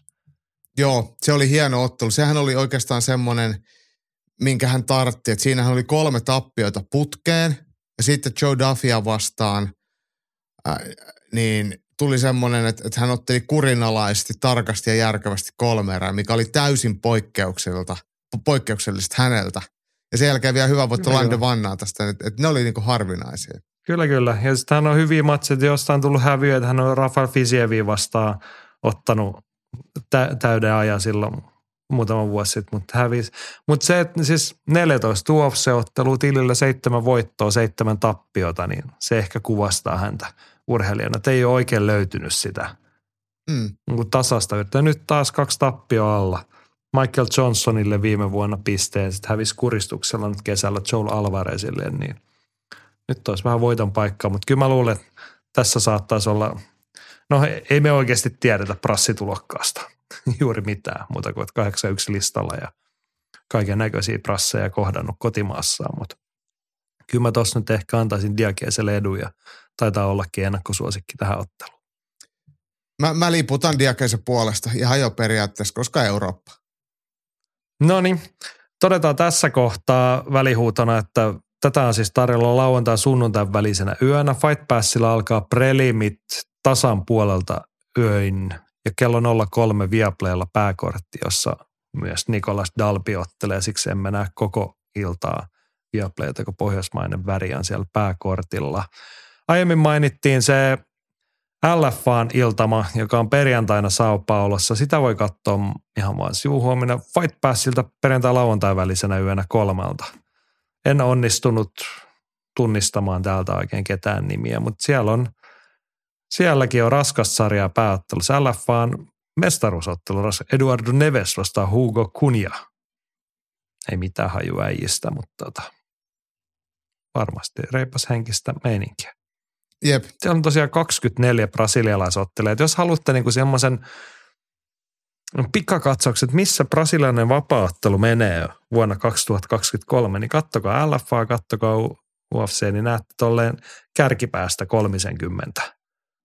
Tai eri, eri tasolla uravaiheessa oleva 30 brasilialaista ammattilaisottelijaa, niin sitten siihen voi niinku yhdistää ne omat tietonsa niistä isoimmista staroista, niin sitten voi niinku mennä maanantai-aamuna työpaikan kahvipöytään, että olisiko sulla hetki aikaa puhua brasilialaisesta vapaaottelusta. Joo, tota, viikonloppuna vapaattelu paljon muutakin. Lauantaina Octagon 48 tsekkipromootio jatkaa maailmanvalloitusta on Manchesterissa tällä kertaa. Sieltähän löytyy varsin mielenkiintoista nimeä. Siellä on puolestaan sitten pääottelussa panoksena Kärpässarjan Octagon mestaruus, Walesin Aaron Abi vastaa Elias Garcia Jenkeistä. Abi on näitä, hän on Cage Warriorssakin nähty, kokenut britti, brittien sarteottelija. Ja sitten toisessa pääottelussa oikeastaan vielä niin kiinnostavampi Scott Askham, entinen UFC-ottelija ja muun muassa KSV-mestari sen jälkeen aika monta vuotta KSV-leivissä, niin nyt hän on sitten palannut kotikonnuille ja kertoo varmaankin siitä, että Octagonilla on laittaa vähän hilloa tiskiin. Että Scott Askham on nähnyt järkeväksi vaihtaa KSVstä pois. Niin, Ja nyt vastassa- niin. Mm. Vastassa Mark Dussis Saksasta. Askaman ei ole enää mikään nuori kossi silleen, että, että hän varmasti, no joo, itse asiassa 35 vasta. Mä olin sanonut, että hän varmaan lähentelee jo 40, mutta ei, ei lähentele. Mä olin ihan väärässä. Mut, mutta tota, tekee kuitenkin taku varmasti semmoisia peliliikkeitä, että, että miettii, että minkälaisia ottelupalkkioita sieltä saa. Ja, ja KSV on ollut hänelle hyvä ja nyt, nyt sitten Octagon on varmasti ollut valmis panostamaan Askamin palkkioihin, kun on nähty, että hän oikeasti pystyy kansainvälisiä otteluita UFCn ulkopuolella voittamaan. Ja kun mennään Britteihin, ja Octagonit muutenkin tavoittelee brittiyleisöä, järjestää siellä päälle 10 000 katsojapaikan areenalla tapahtumia, niin, niin kyllä se pitää olla. Ja tämä on varmaan molemmille ihan hyvä, hyvä diili. Hei, piti sanoa vielä tuosta Aaron Abin ottelusta, mikä oli siis se Kärpässären mestaruusottelu, niin siellähän toisella puolella häkki on Elias Garcia, joka on UFCssäkin nähty pari matsia ehti siellä ottaa. Toki tuli, tuli takkiin niissä, mutta mut sen jälkeen sitten Combaten puolella kolme voittoa ja nyt sitten Octagonin mestaruusottelu. Joo. Mun piti sitten taas sanoa tästä vielä, että on paitsi onni- onnistuttu kilpailijoilta hankkimaan näitä perusbrittejä, niin myös sellaisia nimiä, jotka on Suomessakin tuttuja. Viime vuonna Markus Ryttähongan Keitsissä voittanut Ranskan Conmon De ottelee täällä. Olli Santalahden joskus voittanut Alex Lohore, on oikein kestobritti hänkin. Hyvä värikäs ottelija ottelee. Ja sitten oli Antun Rasic, kokenut, onko hän nyt kroatti, sanonko se, mitä sanon, kroatti, joo. Joo, Oliko niin, hän on ollut joskus Fight Festivalilla J.P. Vainikaista vastaan ottelemaan. pitää paikkaansa. Ja vuonna 2012 Fight Festival 32 ja J.P. Vainikainen voitti ottelun toisessa erässä giljotiini kuristuksella. Onko toi muuten viimeinen Fight Festivaali, mitä on? Oliko se 32 vai 33? En Minne muista vuodet nyt. vierii, koska sitten alkaa olla paljon aikaa. Ikävä Mm. vieläkin niitä iltoja. Mutta tollasta olisi siis Octagonia tarjolla Dazonilla lauantaina kello 20. Et siitä hyvät lämmöt UFC-iltaan. Ja vielä toteamme, että Viaplaylla sitten taas lauantaina kasilta Ruotsista vapaattelu Superior Challenge 26. Taidettiin jossain kohtaa todeta, että Karvan Ahmadi olisi sinne menossa ottelemaan, mutta ei ole. Karvan on jäänyt matsistaan pois. Joo, Tai hänet on jätetty pois, miten se nyt halutaankaan sitten määritellä. Mutta jotenkin siis taas, ollaan tätä ehkä ihmetelty ennenkin, että jotenkin Superior Challenge on vähän väsähtäneessä tilassa. Että kun muistaa sen takavuosien loistoja, okei, niin kuin ajat oli erilaiset, nimet oli erilaisia, mutta kun heillä oli kaikki Ruotsin ykköskunkut ja kauhean oste, niin nyt täältä niin kuin joutuu oikeasti miettimään, että ketäköhän nämä on. No Joakim Tollefsen, hän on käynyt, norjalainen on Suomessakin käyty, mutta ei niin kuin varsinaisesti mikään stara pääottelussa Karl Albrechtsson. Toki niin ruotsalaisista on tuttu nimi ja käynyt maailmallakin, mutta et ottelee jotain prassi Macedoa vastaan superiorin kevyen, kevyen raskaasarjan mestaruudesta. Sitten on Robin Roos, ottelee keskisarjan mestaruudesta Kevin Fryeria vastaan, niin aika kauas on tultu niistä loiston päivistä. Ja sitten niinku, silleen suoraan sanottuna, niin superior alkaa tälleen niinku tasollisesti ja ottelukorteilta olla sitten vähän Fight Club Rushin jaloissa Ruotsissa. Ja, ihan selkeästi, että ei tämä tää ei kyllä niin nimiloistoltaan mitenkään vakuuta. Että vaikka täällä on näitä brasilialaisia, mutta mä en oikein tiedä mistä ne tulee. Ja muutama brittiottelija, niin ihan, ihan nobody. Ja, ja, ja eikä nämä ruotsalaisetkin aika harva, harva on mitään, mitään se. No on tietenkin Robin Roos, eikö Robin Roos hävinnyt Lintsille silloin Lintsin uran alkuvaiheella? Ruushan taisi otella ihan hyvin tuolla amatööreissä, mutta, mutta ammattilaisen ei ole sitten ollut, ollut mitään erikoisempaa nousua. Niin. Tällaista. Tosiaan lauantaina kasilta Viaplaylla superiaria ja sitten puolitajoin lähtee UFC karkelat käyntiin. Mutta kamppailuviikonloppuun mahtuu kaikenlaista muutakin, mitä te siellä ylilöntiperheessä olette nostanut esiin. Vaikkapa tällaista. Nyrkkeilysaralta Henkka toteaa, että Järvenpäässä isketään syksyn eka kotimainen nyrkkeilyilta. Pro Boxing Team Finland järjestää Eikan Boxing Night kolmosen. Pääottelussa kotikylän Samuli Kärkkäinen kohtaa Norjan Kevin Melhuusin ja panoksenaan VBOn Intercontinental-titteli sekä voittajalle pääsy VBOn listoille – Kärkkänen oli viimeksi kehässä Olavinlinnassa, kun otteli Juutia vastaan ja sillä esityksellä ei nyt voittoa tule. Norjan kaveri on itselle tuntemattomuus pääosin. Klippien perusteella uskon, että Samuli hyvän liikkeen, etukäden ja työnteon kautta kairaa voiton parin erän turvin. Esiotteluissa koko vuoden esillä ollut Mika Mielonen palaa kehään ja kohtaa Iranin Aras Kojastehin. Kaverin lista on rakenneltu, mutta on Boxer Rankingissa Mielosen edellä. Vaasan Morad Haddadi saa vastaan yllättävän hyvän vihun. Moradin toistaiseksi ainut voitto tuli 2019. Nyt vastaan tulee Christian Kusmanovic 3-0 listalla Serbiasta, joka on boxrekissa tuhat pykälää ylempänä. Aika paljon on kavereet siinä painoluokassa. Jep. Mutta joo, siis järven päässä Eikan Boxing Night 3. Muistakaa, että kappalurheilu on parasta paikan päällä. Et jos ei niinku huimaan lähtee jäkeen, niin sinne vaan en tiedä sen tarkemmin nyt huomannut taas niin kuin katsoa, että mitä, missä, milloin tyyppisesti, tai onko jotain striimiä. Mäkään en tiedä, tuleeko ja julkaiseeko sitä striimiä hirveän aikaisin. Eikö syksyllähän Elite Boxing aloittanut silloin elokuussa? Ja eikö Savonlinna, Savonlinna oli vissiin kesän puolella se niiden tapahtuma kuitenkin. No Mut nyt joo. puhuin, siis kyllähän tämmöisestä tietoa on tästä, kun ihan pisti Googlehaan, niin ensinnäkin tämä on Eikan Bubissa ilmeisesti tämä Eikan Boxing Night 3, mutta tota ISTV tai mikä tämä nyt sitten okay. näyttää, Ilta, Iltasanomien puolella on juttu, että katso suorana. Joo, ISTV lauantaina kello 18 alkaen. No niin. Olettaisin, että tästä joutuu vähän jotain maksamaan. Onko se IS Plus vai mikä se on, että onko, onko siinä sitten joku? En mä tiedä. Niin. Ei tässä kyllä sanota. Eikä tästä nyt pääse vielä mihinkään. Voi olla, tarvii maksaa tai voi olla, että ei tarvitse. Lauantai kello 18, Eikan Boxing Night. Samuli Kärkkäinen, VB on Inter, mikä se oli, Intercontinental. Joo, joku semmoinen se oli. Joo, muutenhan täällä on sitten tota noin Henry Malmström, Elias Kokkonen, ei tullut noita kotimaan nimiä mainittua vielä, niin semmoista. Joo, kattokaa sitä. Ja sitten meillä on paljon muutakin vielä. Nyrkkeilyn saralta Rantasen Petri tuot lauantaina Monakossa yksi omista lempparista Joe Cordina puolustaa superhöyhensarjan IBF-vyötän Edward Vasquezia vastaan. Omissa papereissa Vasquez tekee melkoisen loikan vastustajan tasossa ja on vaikeuksissa heti alusta. Cordina tyrmäyksellä ennen puolta väliä. Oletko samaa mieltä? Täytyy tunnustaa, että Edward Vasquez on meikäläiselle tuntematon nimi. Ja mulla Boxrekista on nyt tässä auki, että miehet on listoiltaan melkein samanlaiset, yhtä monta matsia, mutta Vasquezilla on tossa yksi tappio. Mutta mut, kyllähän tämmöinen titteliottelu kelpaa aina ja sitten Monakon kasino, mä mietin sitä, että vitsi kuinka siisti, jos tällaiseen paikkaan päästä katsoa ottelu. Täällä kortilla on boxrekki ainakin merkattu vain neljä ottelua, kaikki on kunnon matseja.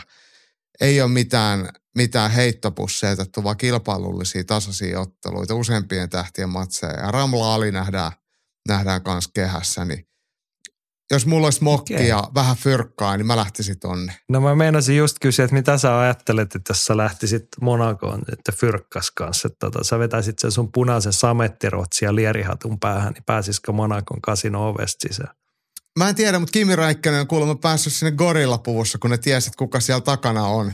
Ja turvamiehet oli varmaan ollut okay. todella näreissä, mutta tiesi, että sieltä tulee niin paljon rahaa, että on pakko päästää se. Hampaat kiristelle oli päästänyt Kimin seurueineen sitten sisään. No okei. Okay. No se on sitten tietty toinen vaihtoehto, että menee korillapuvuus ja yrittää kuulostaa Kimi Räikkö. Eli ei sano mitään. niin. Joo, mutta hei, kehälajien kirjeenvaihtaja Sarjola kertoo monenlaista asiaa vielä. Täällä on mielenkiintoisia nostoja kaikki tulevana viikonloppuna. The League vitonen tapahtuma isketään Tallinnassa lauantaina ja kortilla on kaksi suomalaista. Tainyrkkeen Suomen mestarit Salar Salifi ja Paavo Leinonen ottelevat paikallisia kykyjä vastaan semipro-säännön säärisuojilla, mutta ilman kypärää. Kortille on kerätty Uku Jyrjendaalia lukuun ottamatta Viron kamppailuurheilun kerma. Muun muassa Michael Astur, Henrik Teemas, Otremmer, Alan Volosato ja Astrid Johanna Krentz. Pääottelun on saatu pari vuotta eläkkeellä ollut Maxim Borovski, joka on muun muassa tyrmännyt Kloorin 85-kiloisten tittelihasta Ertugrui Pairakin. Kyseessä on siis Viron toinen jäähallitason kamppailutapahtuma kolmen viikon sisään. 85 vippöytää myytiin loppuun jo aikaa sitten, mutta tavallisia lippuja on tätä kirjoittaessa vielä jäljellä. Striimiä ei ole mainostettu ja yleensä nämä isommat tapahtumat tulevat Virossa televisiosta. Voisi jopa todeta, että homma on infernaalisessa nousussa. No niin, siellä Hesoissahan on tämmöinenkin vaihtoehto, että jos lähtisi Etelä-Helsinkiin Paatilla siitä, niin Tontiraba jäähallissa, The League-tapahtuma, potkunyrkkeilyä. Joo, se olisi aika siistiä. Tuommoinen olisi joku, mehän voitaisiin joskus lähteä katsoa Viron potkunyrkkeilyä. No mua on silleenkin, että mä, no potkunyrkkeily tai jos vaikka olisi mutta joku tämmöinen. No ehkä kiinnostaa se, että jos niinku oikeasti jäähallitason, tai niin. ei mitään jos, vaan kun. Niin. niin kyllähän toi kiinnostaisi nähdä, että mikä siellä on homman nimi. Mm. Joo. Pitääpä pistää johonkin ämpärilistalle tämmöinen hoidettavaksi. Sitten Andy kertoo vielä, että Hollannin Arnhe, Arnheimissa isketään Glorin suurtapahtuma Collision 6. Kortilla on kolme mestaruusottelua ja päämatsissa Rico Verhoeven palaa puolustamaan titteliään Interin mestari Tarik Osaroa vastaan. Osaron nousu on ollut huima, mutta kuningas on hänelle liikaa. Kortti on niin täynnä huippumatsia, että on vaikea poimia tärppiä, mutta itseäni kiinnostaa eniten 77 kiloissa käytävä Jay Overmeerin ja King of Kingsin mestarin Chico Quasin kohtaaminen. Todella tasainen matchup, mutta veikkaan epäortodoksisen Quasin vievän matsin pisteen. Pääkortin kahdeksassa ottelussa on vain kaksi sarjassaan top vitosen ulkopuolella rankattua ottelee ja hekin ovat siellä 6 ja 9. Tapahtuma voi katsoa Kloorin sivuilta ja sehän on Kloorin se oma pay-per-view, oliko Andy oli sen maininnut, onko se 20 euroa maksaa nyt tässä tapauksessa. Toi kyllä kuulostaa Ma- siis ihan todella laadukkaalle ja poikkeuksellisen äh, tasa, siis kokonaisvaltaisesti hyvälle. Et useinhan näissäkin on joitain helmiä ja sitten sit on vähän jotain muuta, mutta niin kuin Andy tuossa myy tämän aika hyvin, että et otteluparit on tasaisia ja kaikki on, on niiden rankattuja, niin tollaista pitääkin olla. Et Kloori tosiaan panostaa tähän vuoden lopun tapahtumaan. Joo, lauantaina tämmöinenkin. Ja sitten tämmöisen läpeensä laadukkaasta tapahtumista puheella Andy kertoo myös tänne, että lauantaina BKFC järjestää Buoka vastaan Senchai-ottelun pattajalla. Matsi on onneksi tainyrkkeily ilman hanskoja eikä nyrkkeilyä. Molemmat olivat huipussaan yli 10 vuotta sitten, mutta pystyvät edelleen kunnialliseen suorittamiseen. Buoka on kuitenkin aika paljon isompi, joten uskon vakaasti hänen voittoonsa mä toivon, että tämä on pelkkää näytösottelu. Että tämä on Taimaassa hyvin tyypillistä, että herrat ottaa silleen näyttävästi, mutta ei tosissaan, niin kukaan ulkopuolelta ei edes huomaa sitä, että tässä on jotain, ei nyt voi sanoa sopupeliä, mutta sellaista. ja ei toivo kummankaan vetävä kovaa. Ja niin kuin sanoi, Buokkav on isomman painoluokan ottelija, mitä Sanchai ja toki erilaisia tyyliltä ja taidoltaan, mutta toivoisin, että ei tässä iässä tarvitsisi enää ottaa tollaisia matseja ainakaan tosissaan. Niin, tähän ehkä voimme yhdessä yhtyä tähän toiveeseen. Että toivottavasti ketään vanhaa ei jää nyt liikaa lyödä päähän siellä. Varsinkin kun paljon nyrkeen mennään sitten tappelemaan. Mutta mä mietin, että eikö niinku tainyrkkeilyn perinteiden mukaan sit pitäisi vähintään olla ne lasin siruissa pyöritellyt käsisiteet siinä, että vaikka ei hanskoja sit laitetaan. Tietenkin. Joten ei, ei nyt lähetä tämmöisiä nykyajan kotkotuksia sitten ollenkaan. Perinteet kunnia. Joo, just näin. Mutta hei, taisin alussa luvata, että puhumme vapaattelun PM-kisoista. Nyt olisi hyvä hetki puhua siitä, koska kun saamme tämän jakson tässä niin sanotusti purkitettua, niin Jaakko pistää kamat kasaa, pakkaa repu ja oot lähdössä Göteborgiin, Ruotsiin. Pitää paikkansa ja nyt on tosiaan nauhoitusta, kun tehdään, niin keskiviikko iltapäivä ja torstai aamu seiskalta on lento Helsingistä Göteborgiin ja siellä on perjantaina ja lauantaina vapaa-ottelun amatöörien Pohjoismaiden mestaruuskilpailut, niin pelipaikoille mennään. Se on vielä sellainen juttu, että finaalit, jotka käydään siis lauantaina, niin järjestetään Zone FC, Zone FC-tapahtuman yhteydessä ja se on tämmöinen ammattilaistapahtuma, missä sitten otetaan vapari että, että tainyrkkeilyyn. Niin ihan tämmöinen myllyttämisen täyteläinen viikonloppu tulossa. Joo, Mä tiedän, nyt osallistuisit kaksi. Jaakko Dalpakkaa lähde sinne kulmamiehen valmentajahommiin ja sut oli sinne värvännyt tai pyytänyt Teo Kolehmainen, joka sinne lähti. Muuten voi ehkä taas antaa ihan semmoiset pienet risut tota, vaikka Suomen vapaa-otteluliiton suuntaan. Musta se olisi ihan siistiä, että kun on tämmöiset kansainväliset kisat, niin jostain voisi lukea, että ketkä suomalaiset sinne on menossa. Mä oon vähän samaa mieltä, mutta mut mä kyllä tiedän, että ketä sinne lähtee. Mä voin kertoa ihan ensiksi semmoisen, että tässä on ollut kohtuullisen hoopo tilanne ruotsalaisten järjestäjien kohdalta, että ne on jotenkin unohtanut, että naisiakin haluaisi tulla ja Suomen joukkueessa oli naisia neljä, niin, niin kellekään ei löydy vastustaja, eli Suomesta ja kaikki gimmat jää kotiin, koska Ruotsista, Norjasta eikä Tanskasta tule yhtään naista.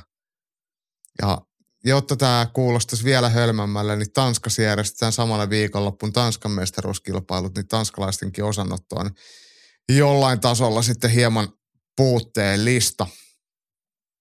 Mutta meiltä lähtee miesten joukkue silleen, että melkein kaikkiin painoluokkiin lähtee. Joku kuusi ykkösiin ei tule kukaan, mutta sitten kun me lähdetään tuolta pienimmästä päästä, niin Tofan Ahmadi on, on viisi kutosessa ja Werneri Hakkinen kuusi vitosessa ja Leevi Heino on 70 ja Teo Kolehmanen 77, Roope Koskinen 84, eli se on teikäläisen naapurit sieltä FFGltä ja Mikko Vuorikoski on 93 ja sitten raskaassa sarjassa tuore purppuravöisten Nogi Euroopan Openin voittaja Akseli Kaasalainen. Siinä on meidän joukkue, seitsemän ottelijaa. No niin. Ja siis sanoppa nyt vielä, kisat on perjantaina alkaa, lauantaina Perjanta, joo. huipentuu. Joo, perjantaina alkaa ja sitten finaalit on lauantaina. Ja tosiaan en tiedä mistä näkee, näkeekö mistään. Mä luulen, että se Johnny FC-tapahtuma varmasti näkyy jostain. Mutta mä ainakin voin sitten johonkin jakaa, jos ja kun jossain kohtaa jotain selviää. Ehkä toi vapaatteluliittokin jossain kohtaa tiedottaa, että mitä on tulossa. Nämä on jotenkin jäänyt noiden MM-mien jalkoihin ja kaikkien muiden kilpailuiden jalkoihin ja ilmeisesti sama, sama lama on sitten ollut ruotsalaisilla nimenomaan. Niitä ei oikein ole kiinnostanut järjestää. Et, et, et vähän pieneksi on jäänyt, mutta se ei ole meidän ongelma. Meillä on hyvä iskukukyinen joukkue ja, ja totta kai mitallisadetta odotellessa, että jos siellä on vähän osallistujia, niin sitten se voi olla, että jotkut pääsee jopa suoraan, suoraan finaaleihinkin. Joo. No, mutta toivon tässä henkilökohtaisesti onnea ja menestystä tietenkin kaikille Vähä... sinne matkaan. Lisää Toivottavasti tähän... kaikki saa matseja. Olisi kiva, että kun Ruotsi asti lähtee arvokisoihin, niin saisi vaikka kaksi matsia. On samaa mieltä ja lisään tähän vielä sen, että, että PM kilpailutraditio olisi kyllä tosi hyvä lisä tämmöisen kan- miten nyt voisi sanoa, tämmöinen kansainvälisen, mutta matalamman kynnyksen arvokisoihin EM ja MM lisäksi. Et välillä se tuntuu, että sinne EM ja MM, kun lähdetään salikisapohjalta tai kansallisten kisojen pohjalta, niin se hyppäys on liian suuri. Mutta tämä, että pääsee ulkomaille ottelemaan sitä vaikka Viroon, siellä on niitä tapahtumia, Ruotsia tai Tanskaan PM-kilpailut saa kansainvälisiä, mutta niin ne on, ne on hito hyvä lisä sitten siihen oppimispolkuun. Joo, totta, mutta viikonloppuna tällaista. Jaakko varmaan sitten raportoi sieltä. Jos ei muuta, niin pistäpä kuule vaikka meidän Facebook-sivulle sitten tilannetietoja tai jotain videopätkää tai muuta. Mä luulen, että tulevalla viikolla tulee sitten videokooste kyllä. Kyllä mä kameran otan mukaan ja videon sieltä. Kyllä, kyllä. Jahka Janne ihmisiä... editoimaan, niin tehdään sitten jakso. Tarkoitin sitä, että ihmisiä saattaisi ne tulokset ja tämmöiset kiinnostaa vaikka jo vähän ennen ensi viikkoa. No voi olla, voi olla. No, niin, että ei se, emme pahastu, jos kerrot meille sieltä, että miten siellä oikein menee sitten Suomi-pojilla. Mm. Näin. Tällainen melko tiivis kamppailuviikonloppu. Nostetaan sieltä nyt vielä esiin toi UFC-ilta lauantai suunta puolilta jo Fight Passilla Sao Paulo UFC-ilta käyntiä 03 sitten Viaplaylla pääkortti. Sitä ennen Viaplaylla on Superior Challengea kahdeksalta lauantai-iltana. Sitten oli Octagonia LFAta ja mitä meillä oli, Gloria ja ties mitä. Menkää katsomaan. Ja Eikan Boxing Night, se oli jäkessä. Hmm. Menkää järvenpäähän. Hyvä. Tai, tulkaa Göteborgiin. No sekin on vaihtoehto. Tai sinne Viroon. Tondirapa jäähallissa oli se, oli se potkunyrkkilö. Niin kuin ei tässä vapaa ongelmia pitäisi kellään olla. Seuraavaksi me menemme postiosion pariin. Ylilyönti podcast. Kamppailu kansan radio. Postiosiosta katsotaanpas, mitä meillä on vielä käymättä läpi. Täältä löytyy Christian Westerbergiltä viesti. Kiva, kun Christian on muuten pitkästä aikaa. Hän on pitkäaikaisia ylilyöntiperheen jäseniä. Ei ole oikein kuulunut mitään, mutta nyt on viestiä. Tämä onkin sitäkin painavampaa asiaa. Maailman vahvin mieskisan voittaja ottelee vapariturnauksessa Katarissa helmikuussa. Urheilullisesti ei niin kiinnostava, mutta Katar haluaa varmasti osansa kamppailulajien mediahuomiosta, koska tällä hetkellä valokeilassa ovat sen alueelliset kilpakumppanit Arabiemiraatit ja Saudi-Arabia. Joo, Masa siihen kommentoi, että tuo on mun syntymäpäivä tienoilla. Olen onnellinen. Edes sportwashing ei nyt itketä. Tälleenhän tämä muuten sivuhuomiona toimii tämä, että kun nämä sheikit ja muut, ne saa ostella mitä ne haluaa. Ja sitten me vähän aikaa aina paheksutaan niin, että orjat sitä ja 5000 ihmistä kuoli, kun sitten stadioneita ja sitä ja tätä. Mutta mutta kun tämä on niin kiva juttu tämä jalkapallo, niin katsotaan. Ja kun ne nyt ne ottelee noin kivat jätkät, hassuttelee vapaattelussa, niin kyllähän mä katson, ottakaa rahani. Mm. Niin, näin se sillä, tälleen tämä etenee toimii ja sitten tuossa parin viikon päästä jaetaan seuraavat äh, jalkapallo MM-kisat Saudi-Arabia ja kukaan jaksaa enää edes ihmetellä. Että no okei, okay, ne on siellä ja kukakohan ne stadionit rakentaa, kun ei siellä ole niitä valmiina ja silleen, mutta it is what it is. Mutta mitä sanot? Tuolla oli jotain aika isoja poikia nyt sitten aikeessa tapella. Kyllä joo, tämä Strongman Shaw, mun mielestä hänellä tota, hänen YouTube-kanavalla ilmestyi just – video, missä Gordon Ryanin opissa lukkopainimassa. Tämä on kyllä ihan makeeta, että nämä mörköt Eddie Hallit ja Brian Shaw niin, niin, niin, niin siirtyy kamppailemaan ja, ja mikä siinä? Näyttävää varmasti. Ja, ja heillä on aika isot omat yleisönsä. Sieltä ehkä jokunen silmäpari ja utelias sitten tulee kamppailu perheenkin pari. Piti vielä Christianista sanoa, että Christianhan on tehnyt YouTubeen ja varmaan ehkä löytyy muualtakin alustalta, niin omaa podcast-sarjaa ja hänellähän on ollut siellä voimamiehiä ja, ja mun mielestä, olisiko Emil Kurhelakin ollut hänen vieraana tai joku, joku Cage Kyllä se taisi Kurhela olla, niin käykää tsiigaa tota, podcast-alustoista, että minkälaista sisältöä, ihan, ihan nastaa keskustelua ja kiva, että, okay. että herra Westerberg on jaksanut meille taas jakaa, jakaa myös kysymyksiä.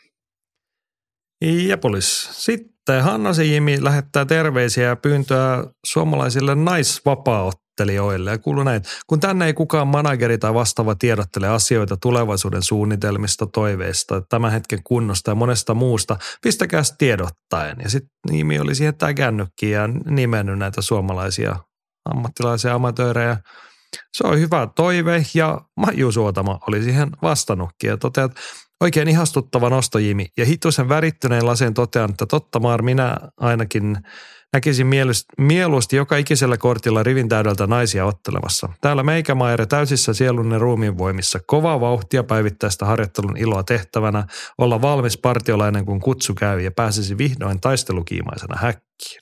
Unelmat mahdottoman suuruinen hullu ja vitsit luokattoman huonoja ja niillä mennään. No niin, terkkuja itärajalle Maijulle. Siellä ollaan valmiina kuin partiolainen. Lyökää joku matsitarjousta tiskiin sit vaan. Mm. Joo, Jimillä oli tämmöinen lisähuomio, että jos UFC on selostamassa molempia tai kaikkia sukupuolia, niin eikö Jaakon perjantai-vieraksi voisi spekulointeihin esimerkiksi ennen numerokorttia ottaa vähän karvaisempiakin tyyppejä? Joo, nythän tilanne on se, että mä juuri tuossa kotona avasin paketista oman se uuden hienon kameran, millä itsekin voisin saada naamani sinne, mutta jos sinne nyt kaivataan vähän karvasempia tyyppejä, niin mä voin jättää sen kameran kyllä laatikkoonkin. Tota, eikä me jossain kohtaa taas joku, joku gimuli saada vieraaksi. Twitchiin tehtiin joskus silleen, niin Anettehan oli joskus vierailemassa. Me katsottiinko mitään matseja, mä en muista mihin se liittyi. Mutta valitettavan vähän aktiivipuolella, niin, niin, niin tota, kamppailun puolella on aktiivisia naistoimijoita. Et toki heitä on, mutta heitä on merkittävästi vähemmän kuin, kuin kundeja. Ja nyt varsinkin ammattilaisvapauttelijoina, niin heitä on, on no, ammattilaistatuksella varmasti jotain, mutta aktiivisesti ottelevia on kyllä tosi vähän. Eikä heitä amatööreissäkään ihan liiaksi ole, mutta, mutta – äh, täytyykö tunnustaa, että Sunny Branfors ehkä voisi olla meille semmoinen hahmo, ketä olisi kiva jututtaa. Kyllä. No, pistetään se listalle. Hoidetaan semmoista vähintäänkin niin kuin haastattelun verran. Jossain kohtaa hoidamme tämän asian.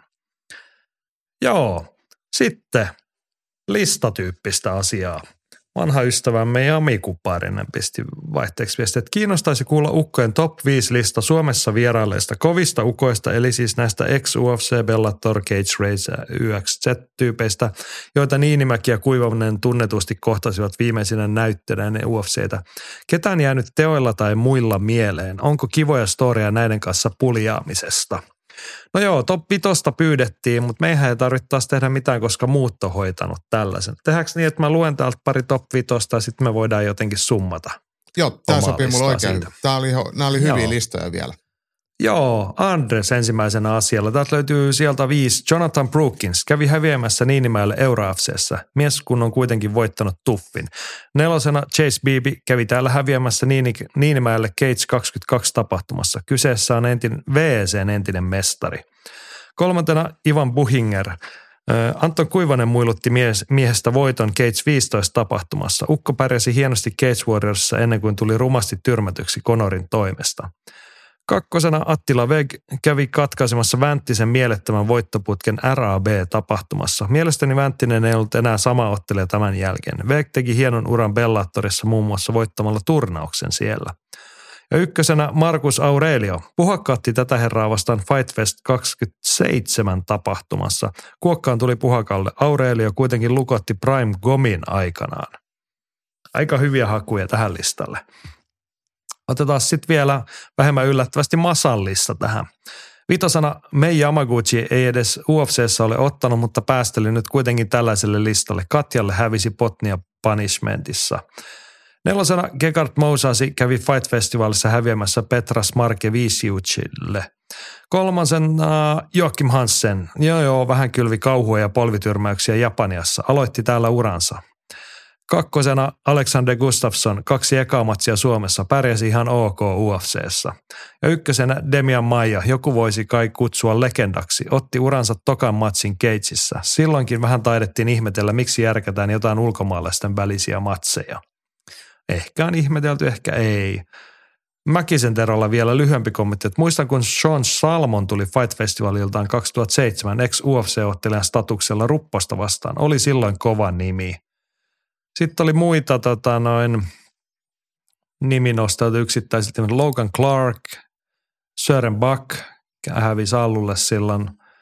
Euro FCssä ja voitti Aleksi Nurmisen Keitsissä ja tietenkin Ilja Toppuuria, josta on monesti puhuttu. Mutta siis tämän listan tai Jamin toimeksiannon vaikeushan oli nyt siinä, niin kun, otetaanko me kovia nimiä, jotka on ollut kovia nimiä joskus Suomessa käytyään – vai kovimmat, kovimmalla statuksella tänne tulleet, niin siinä on kaksi eri asiaa. Että joo, että jos otetaan ihan vaan että kaikki, mitä ikinä tapahtunut, niin kyllä Alexander Gustafsson ja Demian Maija, aika kova, kovia nimiä. Mutta no, itse kun on nähnyt Alexander Gustafssonin tokan ammattilaisottelun Finfightissa joskus, niin ei sitä nyt ihan hirveästi noterannut silloin, että se oli pitkä honkkeli ruotsalainen eikä jäänyt mieleen ennen kuin sitten vuosia myöhemmin tajus, että niin, että toihan oli silloin joskus. Että ei se niin kuin ollut hirveän legendaarinen kokemus. Joo, ja sitten täällä on ollut esimerkiksi Aleksander Schlemenko, joka, joka myös niitti mainetta, eikö se Bellatorissa ollut mestarina ja, ja, ja, ja, ja mikä se niskatukka oli, ketä tuon Rexinkin voitti, mä taas unohdin sen nimen jostain sieltä Venäjän oroilta, ketä on Slemenkoakin vastaan se totellut. Siis tämä Kaliev vai? Vener Galiev, niin. Ja todella korkeatasoinen ottelija jo silloin. Et kyllä, kyllä näitä on ollut, että tosiaan Gegard Mosesta, kun puhuttiin, sehän voitti siis Puhakan myös. Että, että kyllä suomalaisilla on kovia, kovia vastustajia ollut aikoinaan. Kävikö Stefan Struvekin joskus Suomessa? Kävi, kävi. Sehän otti Atte Backmania vastaan Fight-festivaalilla kyllä. Ja, ja mehän silloin muistaakseni me New Yorkissa haastateltu, mähän kyselinkin siltä, mitä se muistaa Suomesta. Ja kyllähän se muisti ja lämpimästi puhu Suomesta. Joo. Oi niitä aikoja, siitäkin on jo monta vuotta. Siis siitä, kun käytiin New Yorkissa mm. Fight-festivaalista sitten vielä enemmän. Mutta mites tota, ne oli aika hyviä listoja, vähän eri painotuksia, kun musta noista saisi kyllä niinku, musta niinku ehdottomasti hyviä nimiä. Jonathan Brookins, äh, ei ehkä luuransa huipulla enää, mutta tuffi voittajana kuitenkin Suomeen Niinimäkeä vasta Euroafsen pääottelussa ehdottomasti tämmöisen listalle. Keskustelua toi Chase Beebe – hän oli tosiaan entinen VSM. Tämä oli todella hyvä matsi. Hän oli hyvä ottelija kyllä silloin. Niin kuin Jonihan kuristi se erässä. Joo, mutta siis Chase Beebe oli silti hyvä ottelija. Joo, joo, kyllä, kyllä. Tuli vaan mieleen. Joni... Joo. Et siitä harvoin, joo. aina puhutaan Chase Beebistä Tom Niinimään suhteen, mutta Jonihan pesi sen ihan menneen tulla. Ja, et, et se jotenkin aina jää, jää unholaan. Sitten kun me puhutaan Attila Vegistä, niin Toni Valtonenhan voitti sen silloin siellä Shoto-tapahtumassa jäähallissa. Ja Eikö Toni Valtonen voittanut myös tämän San Salmoninkin, ketä, ketä voitti Rupposen. Että et vaikka Valtonen ei, ei sitten niinku reeniolosuhteissa ikinä pärjää Rupposelle tai Vänttisen Markukselle millään, mutta se on voittanut ottelijat, jotka on sitten niinku nämä kaverit voittanut. Et Toni on Joo. kyllä ollut kisatilanteessa aika hurja. Nämä on jänniä, miten nämä vapaattelumatematiikka sitten menee. Mutta mitäs Attila Vek, Markus Aurelio, pistetäänkö listalle? No onhan molemmat tosi hyviä. Ja mä muistan kyllä, kun Aurelio tuli, tuli äh, Fight Festival, onkaan varmaan voinut olla joku semmoinen tapahtuma, minkä itsekin ollut selostamassa. Ja, ja kovilla odotuksilla Puhakalle haettiin kovaa vastusta ja se oli kova vastusta. Näin. Masallistat mä ottaisin ehdottomasti Mei Yamaguchin, joka on, vaikkei UFCssä koskaan otellut, niin – hän oli ihan oikeasti niin naisvapaattunut pioneeri ja legenda. Hänet tuotiin ihan tarkoituksella Katja Kankaanpäätä vastaan tänne uraa pönkittämään. Oli, oli hieno haku. Saatiin Seinäjoelle tollainen nimi.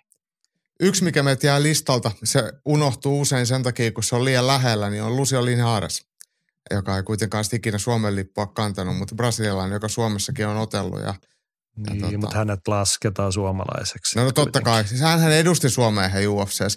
Mun niin. mielestä siitä Lucio ei saa lähellekään niin paljon arvostusta. Se, me, me unohdetaan se niin kuin kollektiivisesti, koska hän on brasilialainen, mutta hän on monesti enemmän suomalainen kuin kukaan muu. Ja Luciolle hirveästi Joo. terveisiä. Joo, terkkuja sinne varmaan kuitenkin siellä Emiraateissakin kuunnellaan ylilöintipodcastia. Ei mulla oikein kauheasti ole lisättävää tuohon. Tästä voisi tehdä top 5, top 10 hy- hyviä nimiä, hyviä nostoja. Mitäs toi Jami kysymys, onko jotain hyviä storeja näistä? Tuleeko mieleen jotain? Mä muistan vaan, että Jonathan Brookins oli todella sympaattinen, niin kuin, vähän semmoinen surffari-oloinen jätkä, taisi ollakin surffari, mutta... Tota, hippi. Niin kuin hippi, mutta ihan semmoinen tyylikäs kiva jätkä kuitenkin. Joo, sehän kävi meidän kanssa treenaamassa. Sekin oli muutama päivä ylimääräistä sitten Suomessa. Ja sehän jäi sitten sen coachi, se jonka nimen mä nyt taas unohdin, mutta ketä, ketä tota, Steven Thompsoni on opettanut paini, semmoinen jenkkipaini, joka Gunnar Nelsonin luona usein kanssa leireilee, niin se oli sitten Joo. viikon tai jotain meidän kanssa reenaamassa. Se oli kyllä ihan nastaa. Brookins oli kyllä todella miellyttävä jätkä, todella mukava jätkä. Mitäs Joo. muita?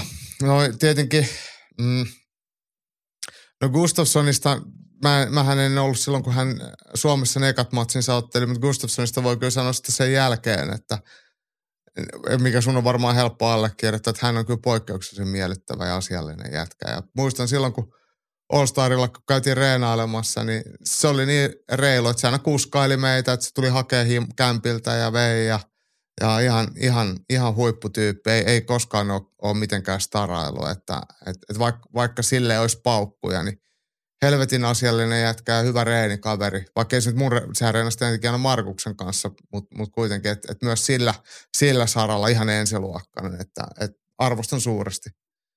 Joo. Jos nyt haluaa jonkun storin kertoa, mä muistan silloin, kun Hard Knocks Helsinki perustettiin, niin näitähän saatiin sitten All Starsin kunde ja Gustafsson etunenässä sitten Helsinkiin käymään ja hetkeksi tänne niin kuin, vähän promoomaan ja tuomaan goodwillia ja mentiin siinä sitten illan päätteeksi. Mihin me mentiin hetkeksi istuskelee Helsingissä? No ensiksi me oltiin niiden hotellissa, joo, Kalle. Mä sit, joo. Niin se mulla on jäänyt vaan se, siis se oli, ei se ehkä ollut, se oli ehkä keskiviikko, pikkulauantai oli, mutta oli kuitenkin ihan reilusti väkeä liikkeelle. Mä ikuisesti muistan sen, kun Alexander Gustafsson oli silloin siis jo UFC titteliottelussa käynyt, niin hän oli aivan fiiliksissä, että tähän aika siistiä, kun voi lähteä ulos ja istua täällä kaljalle ja kukaan ei tule niin nykyään. Hän sai Helsingissä tietenkin olla ihan rauhassa, mutta Mm. mm. sano vaan sitä silloin, että kotona ei voi lähteä mihinkään käytännössä nykyään. Tai voi, mutta ei kannata lähteä. Joo. Niin se- on kyllä jäänyt, että hän oli hyvin ilahtunut siitä, että onpa kiva olla jätkien kanssa kaljalla. Ja, ja siis hei, pitää sanoa muuten siis, just al, tämä pätee tietenkin Aleksiin, mutta myös hänen sitten silloisiin managereihin, mano managementin, Mano ja Tomakseen, niin nekin oli he- helvetin asiallisia, että et niiden kanssa pystyi mennä kaljalle ihan hyvin. Et ne on ihan, ihan osaavia kavereita, mutta myös mukavia jätkiä. Kyllä, heidän kanssaan on ollut, että tullut joskus muutenkin nautit. Tuli nyt näistä mieleen, kun tuossa kaiken näköistä ukkoa, niin helpostihan näitä unohtuu, mutta ruotsalaisista esimerkiksi Niklas Bäckström ja Niko Musoke, superhienoja ukkoja, niin ovat Suomessa käyneet useamman kerran ja kovia näyttöjä antaneet, mutta et tietenkin ne kovimmat näytöt on sitten UFCssä tullut vasta sen jälkeen. Joo, Tota, näitä listoja voisi niinku rakentaa monella perusteella aika pitkältikin. Ja toki siis mu- muitakin ruotsalaisia. David Pilgeden, yksi kovimmista varmaan niin kuin taidoltaan ja mi- mikä se yksi oli, niitä ihan varhaisia ruotsalaisia UFC-nimiä.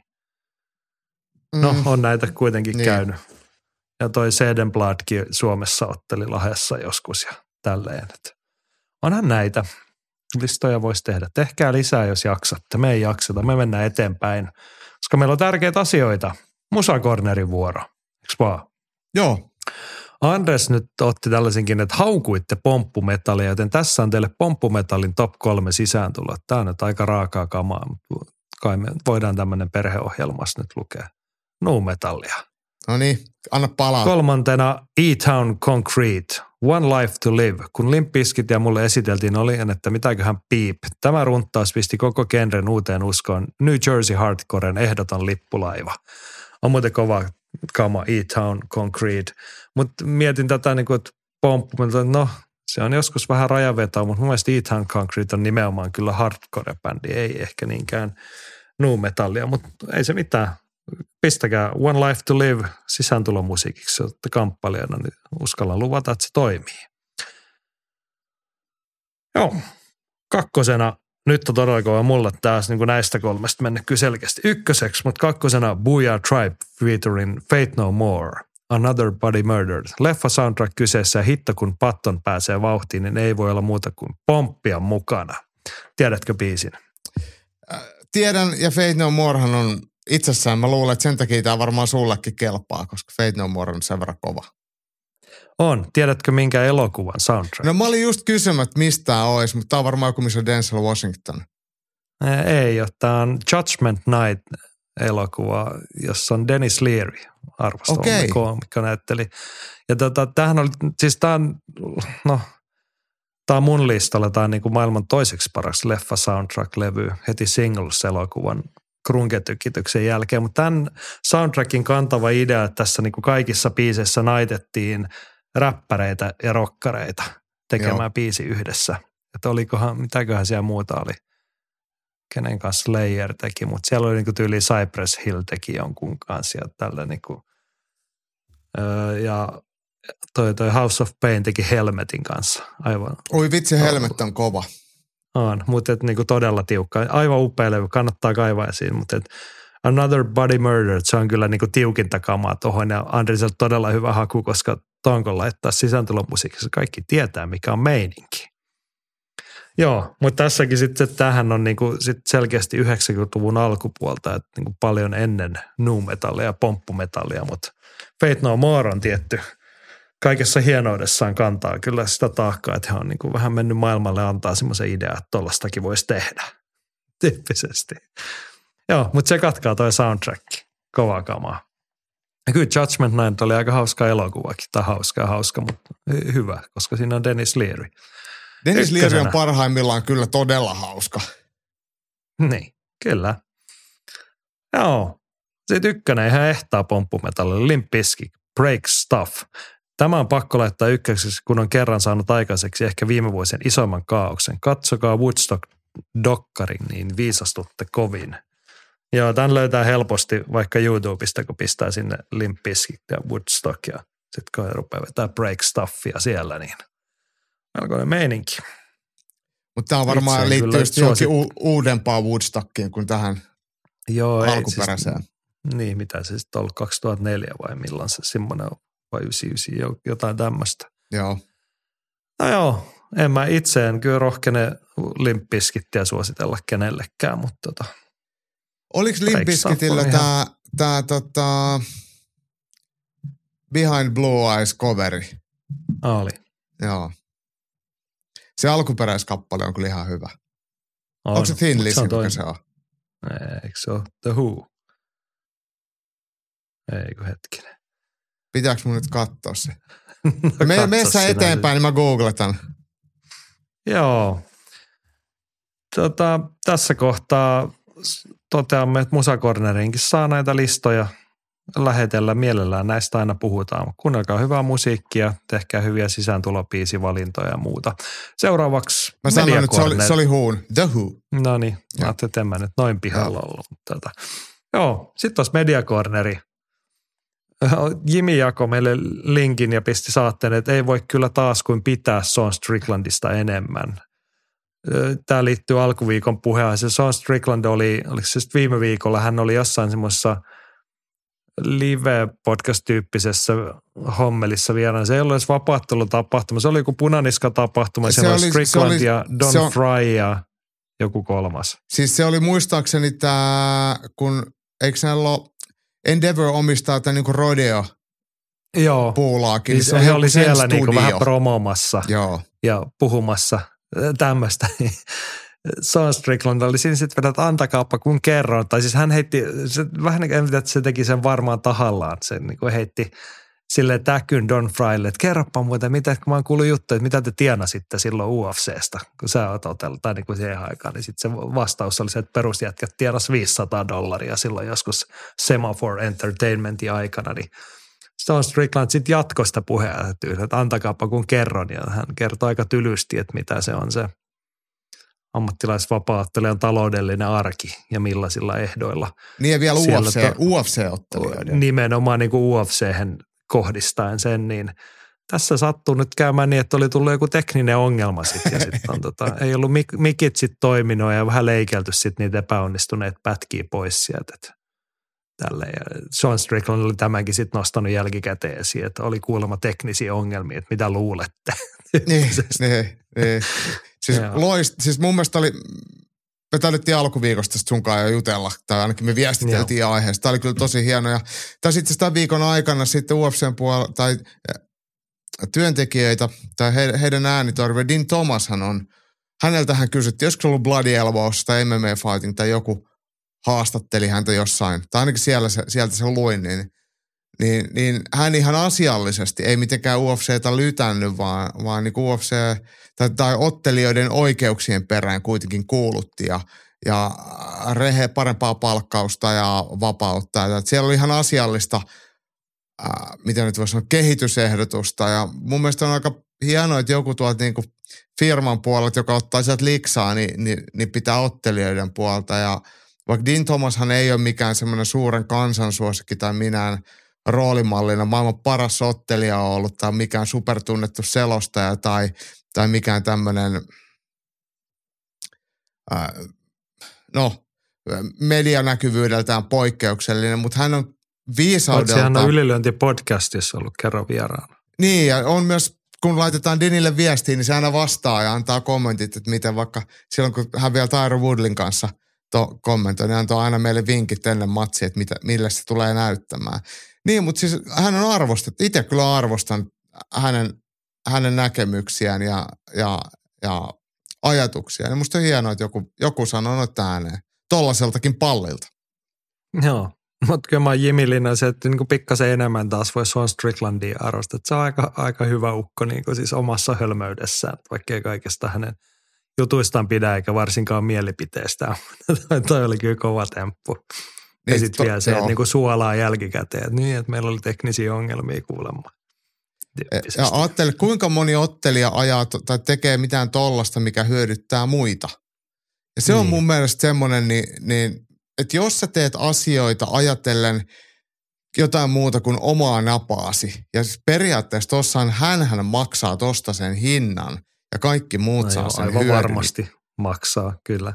Mutta niin. joo, tämä storihan hänellä lähti siitä liikkeelle, että joku, joku mies oli jossain tullut julkisesti hänen niin kysymään, että hänen lapsensa niin haluaisi kamppailla, että mitä neuvoja sä annat. Ja hän on että älä, älä, älä päästä sitä kamppailua niin vapaaottelijaksi. Että mm. Ei kannata. Oli, niin kuin, siinä on kunnon UFC-mestarin puhetta.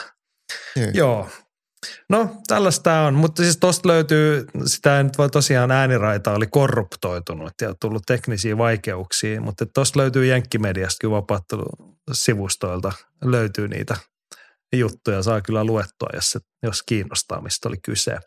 Mm. Media Corneri Jimi totesi vielä toisenkin asian, että me puhuttiin alkuviikosta siitä Hamara-podcastista, missä oli tota Teemu Pakkaleen hostina ja oli jututtanut Kurosta, niin – että Hamara-podcastia löytyy myös Spotifyn puolelta. Onko tietoa, miten säännöllisesti jatkuu iltaman jälkeen?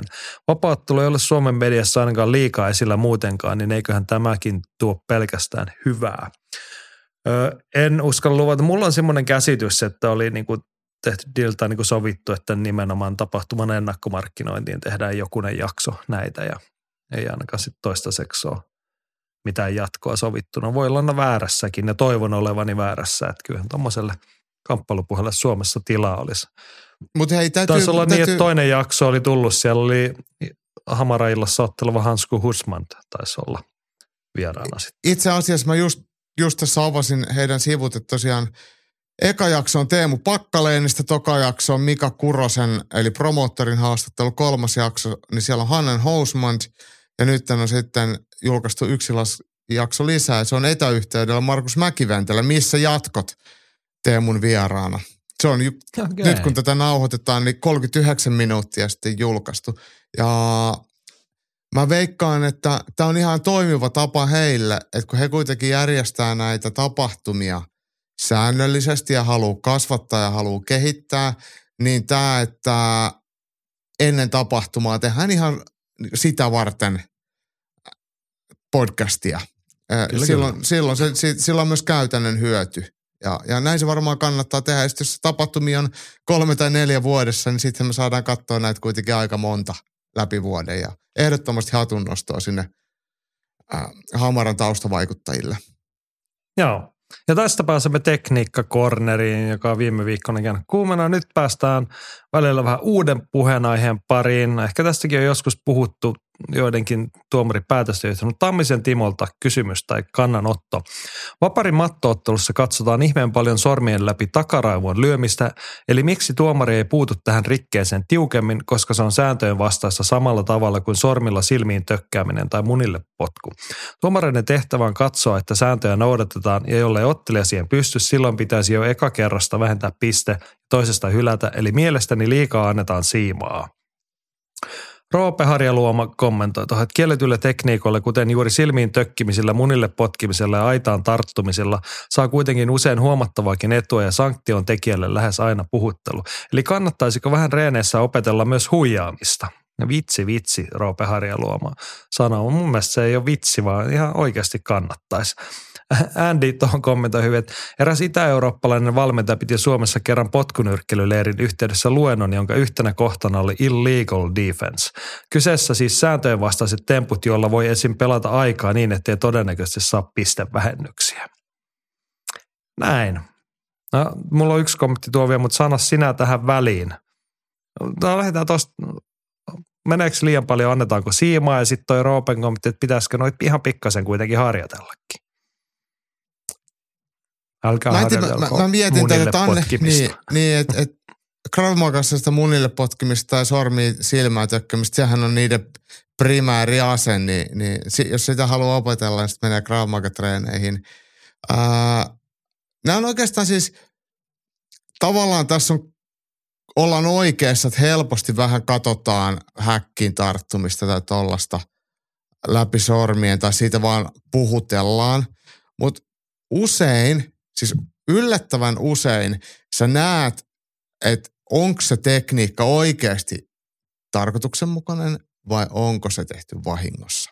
Ja se, että jos sä, kun otan nyt vaikka tämä häkistä kiinni ottaminen, kun sä kaadut, jos sä oikeasti horjahdat yllättävään suuntaan, niin, niin, niin helposti sä otat jostain tukea haluamattasi.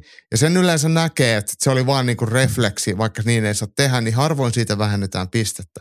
Mutta sitten kun otetaan esimerkiksi vaikka tämä, äh, eikö se Keitsissä ollut, kun Emil Kurhela otti sitä georgialaisesta vastaan, joka ihan tietoisesti useampaan otteeseen nappasi häkistä kiinni. Sä näet heti, että se on tehnyt sen tahallaan tarkoituksella hy- huijatakseen, hyötyäkseen siitä. Niin niihin jotenkin, vaikka se on niin subjektiivisesti, että miten sen näkee, mutta se jotenkin kuitenkin kyllä kokenut tuomari niin haistaa, että, että mistä siinä on kyse. Ja, ja se, sen takia niitä helposti sitten annetaan ehkä vähän, että hei, hei, hei, että et, et seuraavasta varo, tulee varoitus. Että et, et se ei ole välttämättä ekalla kerralla ollut niin merkityksellinen. Ja sama tämä munille potkiminen, että jos sä vedät kärkkärin munille, niin tuomari näkee sen heti, että se on tarkoituksenmukainen. Ja sitten sit voidaan diskaa saman tien. Et mun mielestä se ei ole missään tapauksessa semmoinen, mitä kannattaa tehdä. Niin. No mä siis joo, en, en, en kehota harjoittelemaan tarkoitusasioita, mutta tota, Jenkellähän on se ihan hyvä sanota, että jos et sä vähän huijaa, niin sä et oikeasti edes yritä voittaa. Et ehkä ei kannata myöskään liian kiltti olla, eikä tarvitse porsastella, mutta et joskus kannattaa ehkä vähän etsiä sitä harmaata aluetta. Mä sanoisin näin niin kuin yleisellä tasolla. Mutta sitten mennään tähän ihan kirjaimellisesti tuohon takaraivoon lyöminen – Puhutaan siis mattoottelutilanteessa päällä oleva pääsee lyöminen. Nythän meillä on silleen, että meidän ei tarvi esittää millään tapaa viisasta, koska Mika Moukari Sinkkonenkin oli tähän vastannut. Tuomarin arvovallalle että kyllä siihen puututaan, mutta yleensä matossa takaraivoon osunut isku tulkitaan puolustautujan virheeksi, jos kääntää päätään, kun isku on jo lähtenyt. Tulkinnanvarainen juttu, mutta on maailmanlaajuinen linjaus vaparissa näin lyhyesti sanottuna. Tossahan se hankaluus nyt tulee – ja uskon, että Timokaan ei nyt ole ihan tietämätön tämän asian suhteen, mutta se on siinä se hankaluus, kun toinen on siellä puolustautumassa alle ja yrittää suojautua. Niin sekin on, se on aika helposti myös vähän refleksi. En mä tiedä, tekeekö jotkut sitä tahallaan, mutta et päätä käännetään poispäin ja sitten jos se isku ei ole lähtenyt, niin sitten se osuu sinne korvan taakse Jep. tai niskaan. Joo ja siis toihan on sitten myös toi alue, mihin ei saa niinku lyödä. Niin, niin se on semmoinen suurin piirtein kämmenen levyinen alue. Että vaikka se osuisi vähän korvan taakse, niin kuin vähän korvan taakse, niin se ei ole vielä takaraivo. Tai jos lyönti osuu vaikka päälakeen, niin se ei ole takaraivo. Että se lähtee niin kuin tosta, mitä nyt voi sanoa, niin kuin pääläin takaa alaspäin, semmoista reilu kämmenen leveyttä sitä selkärankaa pitkin, mihin mm. ei saa sitten niin kuin lyödä. Mut, se on myös yksi niin kuin hankaluus tässä asiassa, että toi ei ole ihan yksiselitteistä helppoa. Että Olisiko miettinyt, että pitäisikö ottelijoilla vaan vedellä vähän niin kuin väriä sinne päähän toiselle punaiselle ja toiselle sinistä, että maalataan tuossa se alue, mihin ei saa osua. Auttaisiko mm. se asiaa? Mutta mä en tiedä, auttaisiko sekaan oikeasti ihan hirveästi, koska valtaosa niistä iskuista, mitkä tulee takaraivoon, mitä onneksi tulee sitten niinku isossa kuvassa aika vähän, niin johtuu just siitä, mitä Mikakin tuossa omassa kommentissaan sanoi, että se on sen puolustajan virhe, että se kääntää päätä ja vähän niin kuin kerjää, että sitä lyödään takaraivoon. Et, et, et lyöjä ei voi siihen vaikuttaa. Lyöjä lyö sallitulle alueelle, mutta toinen kääntää päätä. Niin eihän sille voi mitään. Joo. Ja tähän joskus näkee myös, siis oli hyvä, niin kuin kaikessa lyhykäisessä aika tyhjentävä toi Mika vastaus, mutta et kansainvälisellä tasolla niin kuin hyviltä jämäkiltä tuomareilta näkee joskus myös, niin kuin, tai kun kuulee, kun on mikit niissä TV-lähetyksissä, niin myös sanovat sillä puolustautuvalla ottelijalla, että hei, toi ei käy. Sä et voi tehdä noin. Joo. Mikä on sitten oikeasti hyvää tuomarointia, että niin kuin hiukan hälvennetään sitä – epäselvyyttä turhasia sit vikistä, jos itse käännät sen niskas siihen. Niin. Joo, no, mutta siis kysymys sillä tavalla aiheelle hyvä, että kun tähän ei ole taas sitä yksilitteistä vastausta tai niin kuin ihan selkeää semmoista linjaa, muuta kuin, että joo, se on kielletty, mutta olosuhteet on toisinaan sellaisia, että sinne osuu muista kuin lyöjän sy- aiheuttamista syistä. Joo. Joo. No, mutta muista on kiva, että, että, että meidän tuomarijäsenet antaa tuommoista arvovaltaista ja asiantuntevaa, tyhjentävää vastausta tuohon, niin, niin ei tarvitse sitten meidän arvuutella. Joo, koska meidän jututhan on yleensä enimmäkseen kuitenkin tämmöistä arvuuttelua. Hatusta vedettyjä.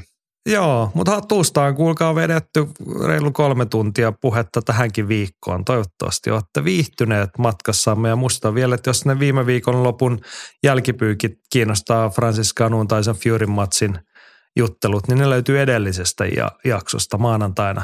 Tehtiin alkuviikon ylilyönti, tässä perattiin nyt tulevan viikonlopun hommelit ja näillä eväillä sitten tai samalla rytmillä jatketaan ensi viikollakin – Lyöntipodcast siis palaa jälleen alkuviikosta.